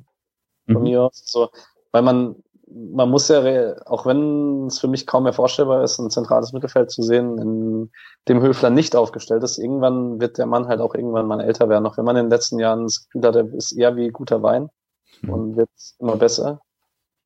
Aber ja, aber das sehe ich für einen Moment noch nicht, dass man jetzt sagt, man holt noch einen mehr, weil man ja irgendwann auch einen Ersatz für Höfler braucht. Ja, gut, ich sehe es ja genauso. Wir haben Demirovic im Sturm geholt, von offiziell von Deportivo Alaves, aber ähm, letztes Jahr bei St. Gallen gespielt. Äh, Thiel, ich scheiß einfach auf den Vornamen, äh, 22, bitte? Hüß, ganz ist, einfach. Ist es Hüß, weil nicht Hus, sondern Hüß, ja. Okay. Ähm, wie ist es da offiziell mit ähm, ausgeliehen oder ist er mit anderthalb Jahre oder wie, wie Transfermarkt De sagt er ja bis Ende 21 ausgeliehen. Also ich vertraue jetzt erstmal auf das, was Spartak äh, geschrieben hat. Spartak hat ja geschrieben, dass man ihn geliehen hat mit der Option, ihn ein weiteres Jahr zu leihen. Der Kicker schreibt noch von Kaufoption. Ich glaube, so ganz weiß das niemand. Aber der Kicker ist sich sehr, sehr sicher. Von dem her hoffe ich einfach mal drauf, dass sie recht haben. Okay. Wir haben, äh, Vormann ist zurückgekommen, erstmal der Torwart von Sonnenhof Groß Asbach, letztes Jahr ausgeliehen. Schlotti, der eine kam, der andere ist gegangen. Terrazino zurück, sucht sich bestimmt noch einen neuen Verein. Eventuell haben wir gerade besprochen. Und Jeong kam eben zurück. Abgegeben haben wir eventuell noch Haberer. Es wird spannend, was da passiert. Waldschmidt Koch abgegeben. Koch, ähm, wer hat die Highlights gesehen von Liverpool? Wir haben kurz davor geredet. Habt ihr es beide gesehen? Handelfmeter in der dritten Minute ja. verursacht. Leider Ein klassischer Soyuncu. Ja. Bitterer Einstand auf jeden Fall bei Leeds. Aber gut, bisschen Lehrgeld gezahlt. Auch mal Van Dijk laufen lassen nach einer Ecke. Ja, also die Fans, von denen ich gelesen habe, haben ihm auf jeden Fall äh, attestiert, dass er sich gut reingekämpft habe und so. Von daher ähm, ich habe auch nur die, die, die Highlights gesehen, aber ich freue mich auf jeden Fall drauf, ihn ein paar Mal zu gucken, weil ich glaube, Leeds dieses Jahr wird ein sehr spannendes Team für die Premier League. Yes. Hm, werdet ihr Benfica Lissabon verfolgen? Nein. Wenn es mal passt, vielleicht. Ja, ist bitter, ne? Also, ich sehe mich auch nicht die portugiesische Liga da gucken, jetzt nur weil Luca Waldschmidt spielt. Also, naja, wird spannend. Vielleicht eher mal ein Champions League oder ein Europa League Spiel, wenn Benfica spielen. Dann, das könnte ich mir tatsächlich vorstellen, aber ja. Liga noch nicht unbedingt. Ja, dann ähm, kommen wir zum nächsten Stammspieler, der gewechselt ist. Äh, der, ich, ich sage, zwei bis drei von seinen fünf Gegentoren hält er in einem guten Freiburger Tag äh, gegen Braunschweig. Fünf Tore kassiert im DFB-Pokal. Alex Schwolo, auch sehr bitter. Ja, ich mache mir allerdings auch keine großen Sorgen. Also ich habe Schwolo jetzt wie, wie viele Jahre bei uns im Tor gesehen? Vier oder fünf? Ähm, Und die wirklich schlechten Spiele lassen sich gerade in den letzten zwei, drei Jahren an einer Hand abzählen. Deswegen. Also meinst, ich kann mir nicht, weg. Dass, ich, ja, ich kann mir nicht vorstellen, dass er derjenige ist, der unter dem Druck des Big City Club zusammenbricht. Naja, also das eine Gegentor, wo er, also er hat ja auch diesen Freistoß kassiert, aber das eine Gegentor, wo er getunnelt wurde, da dachte ich die ganze Zeit, hä, das war doch Schwolos Patentmove, da so seine Beine angewinkelt aneinander zu haben und eben nicht getunnelt zu werden. Na gut. Ich habe immer gesagt, wenn man im DFB-Pokal weit kommen will, muss man einfach bei Freiburg bleiben. Von daher offensichtlicher Fehler. Okay. Wobei man muss da ehrlich sagen, Freiburg oder Hertha BSC geben sich nicht sonderlich viel, wenn sie im DFB-Pokal Jetzt wäre die Chance, über das Aus vom HSV zu reden. Hm. Genau. Left Texas. Ja. ja. Gut. Ähm, Stenzel ist safe zu Stuttgart gewechselt, Dafaner zu Aue, Gondorf zum KSC, alles äh, auch Laien, die jetzt fest verpflichtet worden sind. Äh, Rave ist, äh, das kleine Missverständnis, Rave ist äh, in die zweite französische Liga zu Grenoble. Und Franz ist Stammspieler bei Hannover 96 auf seine alten Tage. Gravier soll wohl deutlich herausstechen bei Grenoble, was ich so gelesen habe. Ist das so? Davon ja, habe ich tatsächlich nicht. nichts mitbekommen. Hat er getroffen? Nein. Nee, er hat zwei Tore vorbereitet. Okay. Aber. Sehr gut. Herzlichen Glückwunsch und viel Erfolg, Javi, bei in der zweiten französischen Liga. Ähm, und wir haben ein paar ausgeliehene Spieler dieses Jahr. Wir haben Nico Schlotterbeck bei Union Berlin. Der hatte einen hervorragenden Einstand im Pokal mit seinem Seitfallzieher. Ähm, Okorochi ist äh, Stamm, beziehungsweise hat das erste Spiel von Anfang an gespielt, durchgespielt beim SC Paderborn als Linksverteidiger. Wir haben Borello, der bei Fortuna Düsseldorf in der 78. Minute ausgewechselt wird. Sicherlich auch ein Zeichen, dass Borello da noch gegangen ist und ähm, der war ja auch dran in der Vorbereitung, hatte man das Gefühl, aber da scheint die Konkurrenz, wie wir schon eben besprochen haben, mit unserem Luxusproblem doch zu groß zu sein, um auf genug Einsätze beim SC zu kommen. Äh, Kammerbauer ist weiterhin bei Eintracht Braunschweig ausgeliehen und ähm, die schon genannten Terrazino, Cut, Dräger und vielleicht einer von Keitel, Bukalfa, Tempelmann, vielleicht auch zwei, wahrscheinlich eher einer. Ähm, da wird es da wird's noch den einen oder anderen ausgeliehenen Spieler geben die Prophezeiung ist jetzt auch nicht so waghalsig. Genau. Gut. Es ist allgemein interessant, wie sehr sich unsere Transferpolitik doch in Richtung Line entwickelt hat. Also das hat man, wir haben schon mal angerissen, glaube ich, Ende letzten Jahres im Saisonabschluss-Podcast. Ähm, das ist schon sehr, sehr auffällig. Das hatte ich früher so nicht auf dem Schirm. Oder zumindest nicht mal nicht auf dem Schirm, sondern wir haben das früher einfach nicht so gemacht. Dass der SC so viel verleiht, meinst du? Ja, genau. Ja. Mm, ja.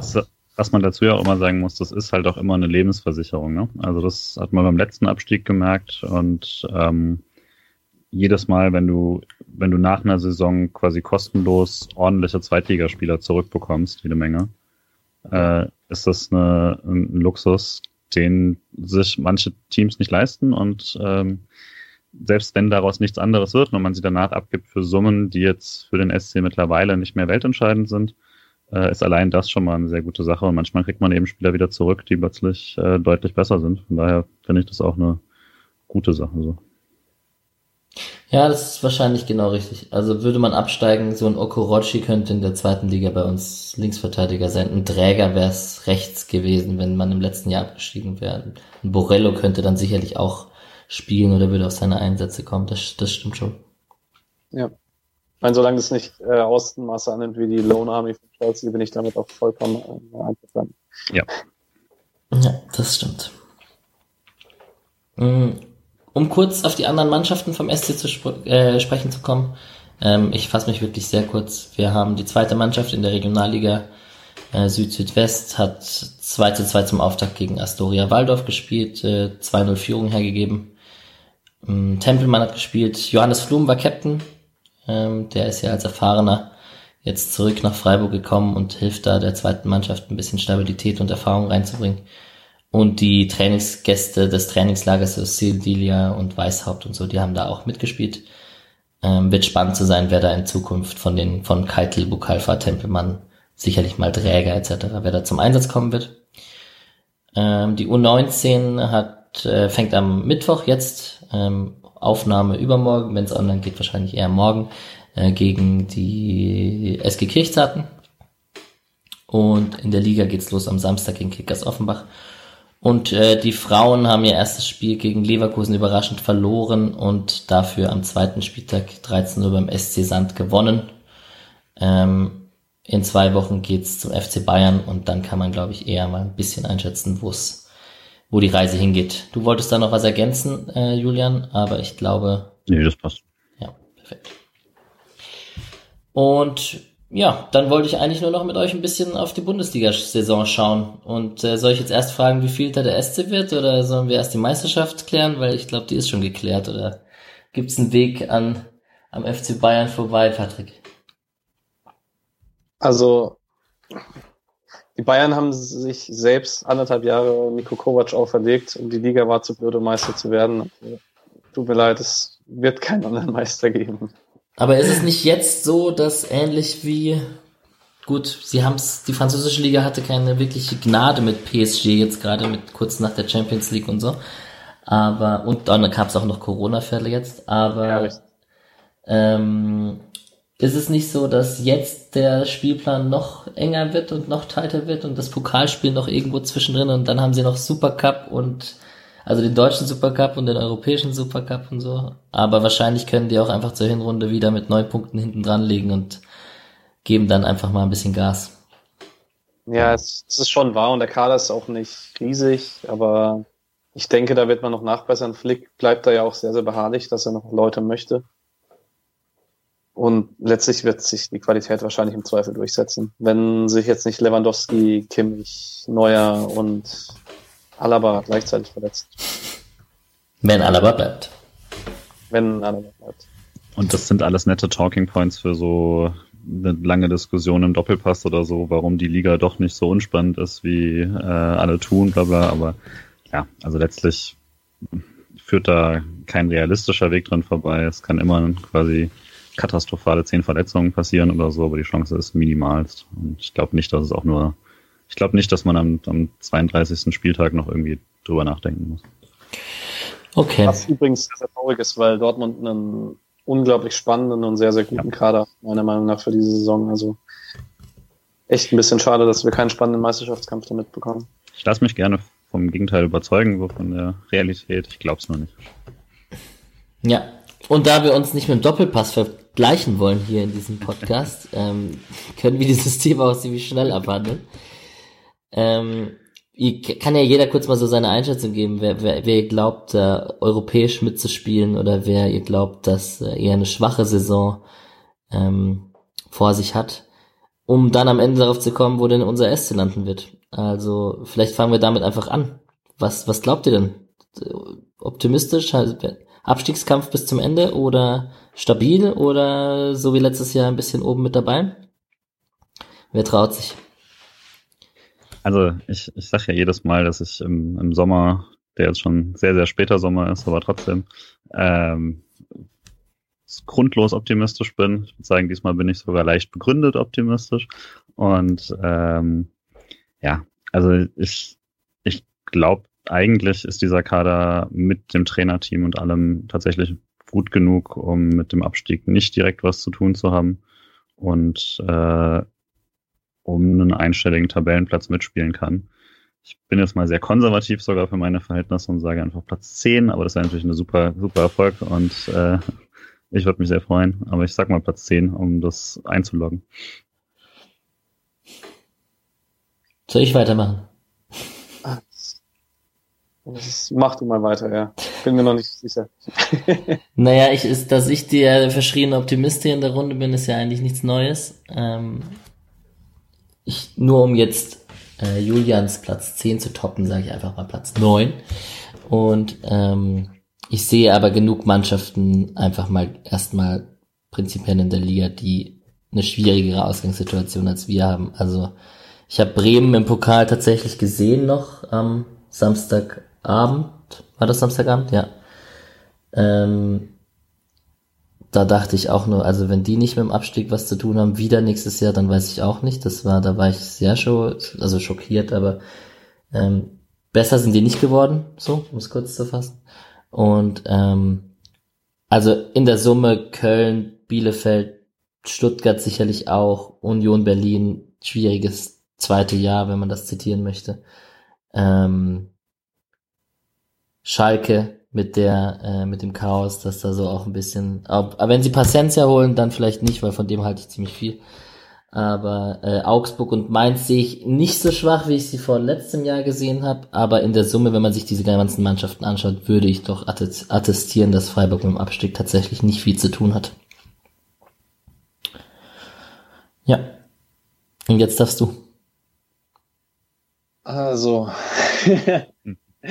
ähm, ich tue mich ganz, ganz schwer mit der kommenden Bundesliga-Saison, weil äh, ich relativ viele Mannschaften sehe, denen ich bei einem positiven Lauf eine sorgenfreie Saison zutraue, bei einem negativen Lauf aber auch eine ganz, ganz schwierige Saison. Da, also gerade bei der ganz, ganz schwierigen Saison sehe ich auch viele Vereine, die du schon genannt hast. Bremen hat sich, finde ich, gar nicht verbessert im Vergleich zur schwachen letzten Saison.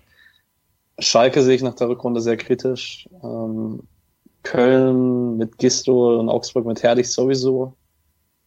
Ähm, Bielefeld und Stuttgart müssen zeigen, ob sie in der Bundesliga Bestand haben können. Deswegen, ich habe ein großes Vertrauen in unser Trainerteam. Wir sind, wir haben eine sehr, sehr stabile Achse. Wir kriegen wahrscheinlich noch einen Leistungsträger zum zentralen Mittelfeld, weshalb ich, also ich halte es nicht für ausgeschlossen, dass es äh, eine Saison ist, in der eine schlechte Dynamik aufkommt, weil eben die Liga so ausgeglichen ist. Also man sollte sich gerne die letzte Saison als Vorbild nehmen und gut in die Saison reinstarten, weil wenn man in der Liga möchte man, glaube ich, nicht ganz unten reinrutschen, weil das finde ich schon eine Ligabesetzung ist, die eine gewisse Dynamik aufbauen kann. Aber wenn ich jetzt mich auf einen Tabellenplatz festlegen würde, sage ich mal vorsichtig optimistisch, würde ich mich Julian anschließen und Platz 10 sagen, weil ich finde, dass die Kaderqualität doch relativ groß ist und wenn ich rein nüchtern nur die Kader vergleiche, sehe ich uns eher im Mittelfeld als ganz unten drin.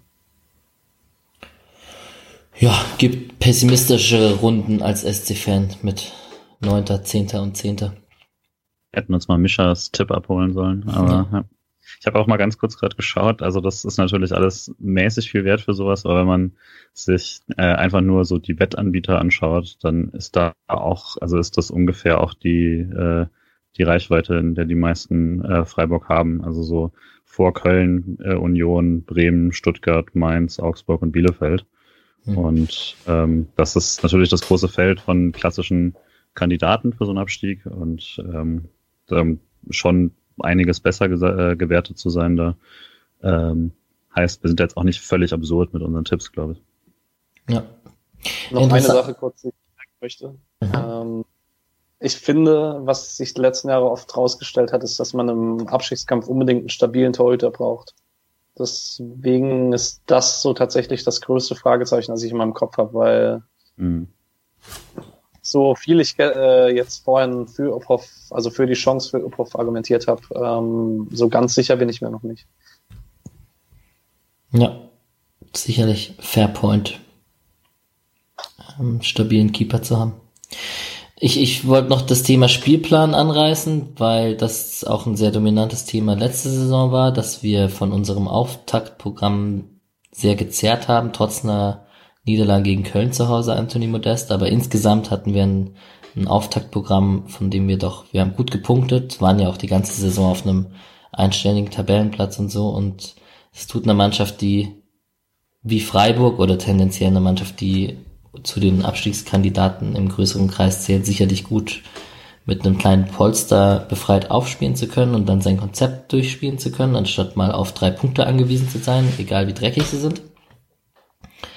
Ähm, und dann habe ich es mir ein bisschen angeschaut, es wirkt auf den ersten Blick extrem äh, ausgeglichen, der, der Spielplan. Also es wirkt nicht so, dass man so vier, fünf Spiele hat, wo man definitiv punkten muss. Es ist aber auch nicht so, dass man ähm, vier, fünf Spiele hintereinander hat, wo man gefühlt, und das ist ja auch ein Argument aus der letzten Saison, wo wir sehr gut auch gegen die Top-Mannschaften ausgesehen haben.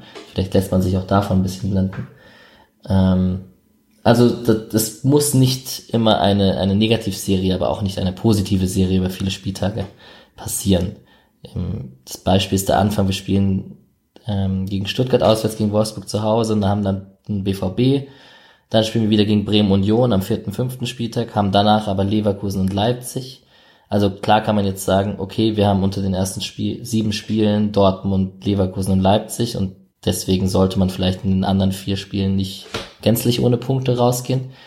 Aber die vergangene Saison zeigt ja auch, dass es, dass wir auch bei den anderen Mannschaften für Punkte gut sind. Also ähm, es wird spannend, wie der Spieltag, ähm, wie die Spielpläne so eine Auswirkung haben können. Die Spielpläne von den anderen Mannschaften habe ich jetzt natürlich nicht auf dem Schirm. Ich, genau. Ähm, letzter Spieltag äh, in Frankfurt. Julian. Ja, Vielleicht also darf man da wieder ins Stadion. Ja, hoffentlich. 22. Mai, ich habe schon notiert. Äh, herzliche Einladung an alle. Man sieht sich hoffentlich am Getränkestand äh, im Frankfurter Waldstadion. Das ist doch ein Plan, das kann man langfristig jetzt äh, organisieren, sich einen Kalender eintragen und dann bekommen wir das auch hin. Ja. Das kann man doch mal anpeilen. Am Samstag, wenn ihr nichts mehr zur Bundesliga habt, dann müsstet ihr jetzt schreien. Am Samstag geht es gegen den VfB Stuttgart. Und ich habe zum Abschluss ähm, kurz den Lennart Sauerwald, den at l-sauerwald vom ähm, rund um den Br Brustring Blog slash Podcast gefragt, ähm, was denn seine Einschätzung ist ähm, zum Spiel ähm, am Samstag eben und würde kurz diese zwei Minuten mal vorspielen lassen. Dann können wir kurz darüber reden, was wir dem entgegensetzen, weil er ist natürlich nicht pessimistisch aus Stuttgarter Sicht, sondern hofft natürlich auf drei Punkte. Da sind wir natürlich alle drei anderer Meinung. Aber erst hören wir mal kurz rein.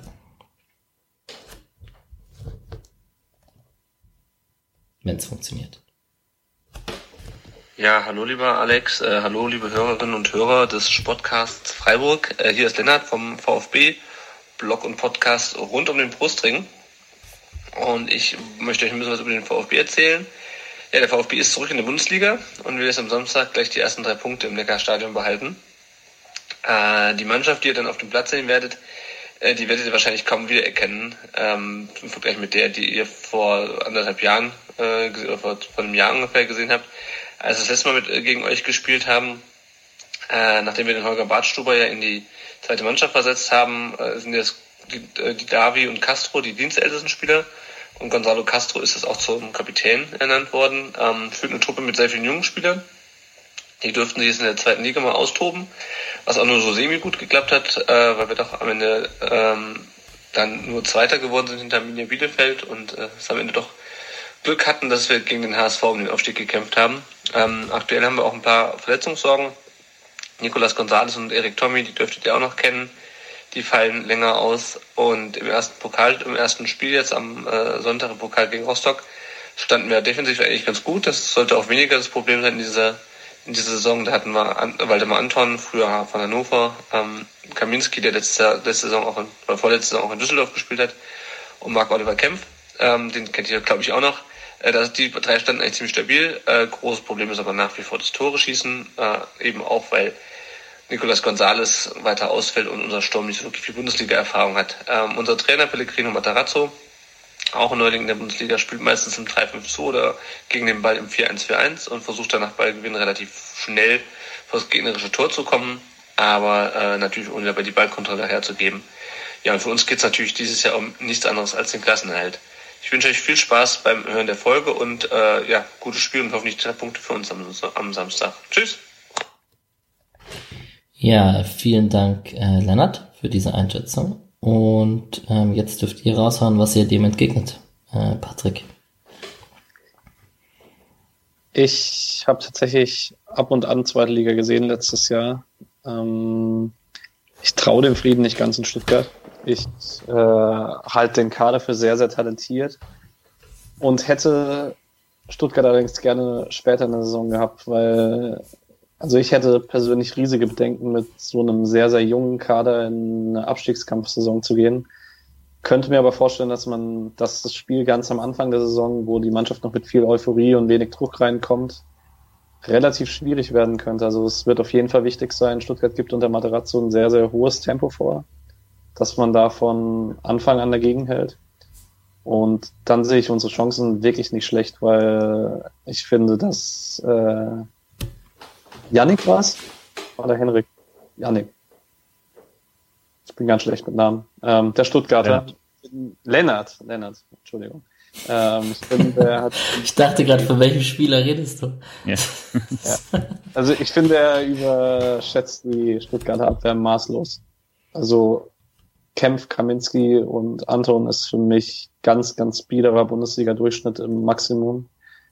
Deswegen, ähm, ich halte uns für die bessere Mannschaft. Ich hoffe, dass wir es am Samstag auch aufs Feld bringen. Ergebnistipp? Ähm, 2-2. Das ist aber weniger optimistisch zu, dem, zu der Anmoderation gerade. Ja, wie gesagt, ich habe ja gesagt, ich hätte Stuttgart gerne lieber. Also rein vom Kader her halte ich uns für besser, aber Aufsteiger am ersten Spieltag finde ich immer schwierig. Ja.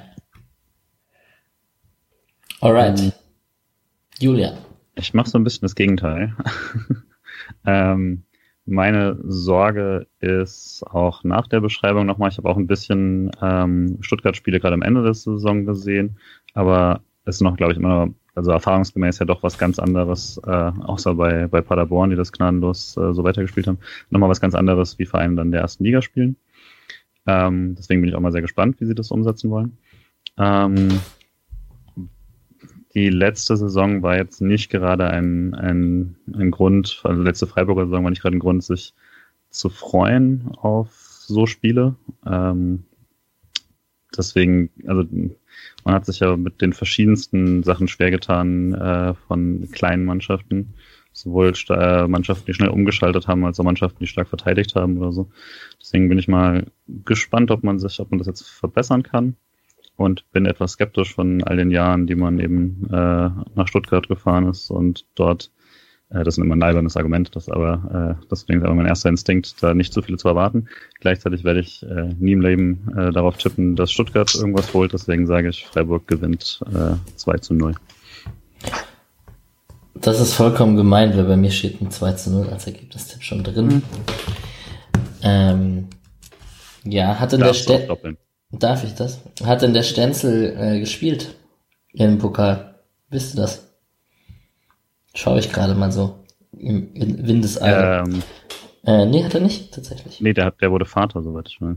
Ah, okay. Ich bin nicht sicher, ich war nicht sicher, ob er deswegen jetzt nicht gespielt hat, aber das hatte ich irgendwie gelesen, dass er deswegen entschuldigt war. Nee, also ich würde Stenzel gegen Jean verteidigt. Genau. Nee, darauf eigentlich, das war so meine, darauf wollte ich hinaus. So, ich hätte gerne Grifo und Jeong äh, dem Stenzel ein paar Knoten in die Füße spielen sehen. Ja. Ähm, genau. Nee, sie hatten die besagte Dreierkette mit Kempf, Kaminski und Anton. Und ob Stenzel jetzt ein Außenverteidiger in der Fünferkette ist, das lasse ich mal so dahingestellt. Einfach mal so. Ähm, ja, ich glaube auch, ähm, dass unser Kader im Prinzip eigentlich ein besserer ist. Ähm, ich finde, das klingt immer noch sehr, also da muss man sich auch erstmal dran gewöhnen, das so klar sagen zu können, dass man sehr selbstbewusst mhm. als Freiburg-Fan sagt, ja, unser Kader ist schon besser als der von Stuttgart. Die Zeiten waren auch mal anders. Und ähm, ja, ich bleib beim 0 zu 2. Da tippen wir halt das Gleiche. Mhm. Wird spannend. Ich danke Lennart für den, äh, für trotzdem für die Einschätzung natürlich. Es war jetzt natürlich zu erwarten, dass wir da deine Meinung kaputt bashen. ähm, genau. Und dann sind wir eigentlich auch schon am Ende angekommen. Es sei denn, ihr habt noch was, was euch ganz dringend auf dem Herzen brennt. Ist ja auch schon spät. Doch, ich habe noch was, was mir auf dem Herzen brennt. Mhm. Ich muss kurz was Politisches loswerden. Rettet die Flüchtlinge in Moria.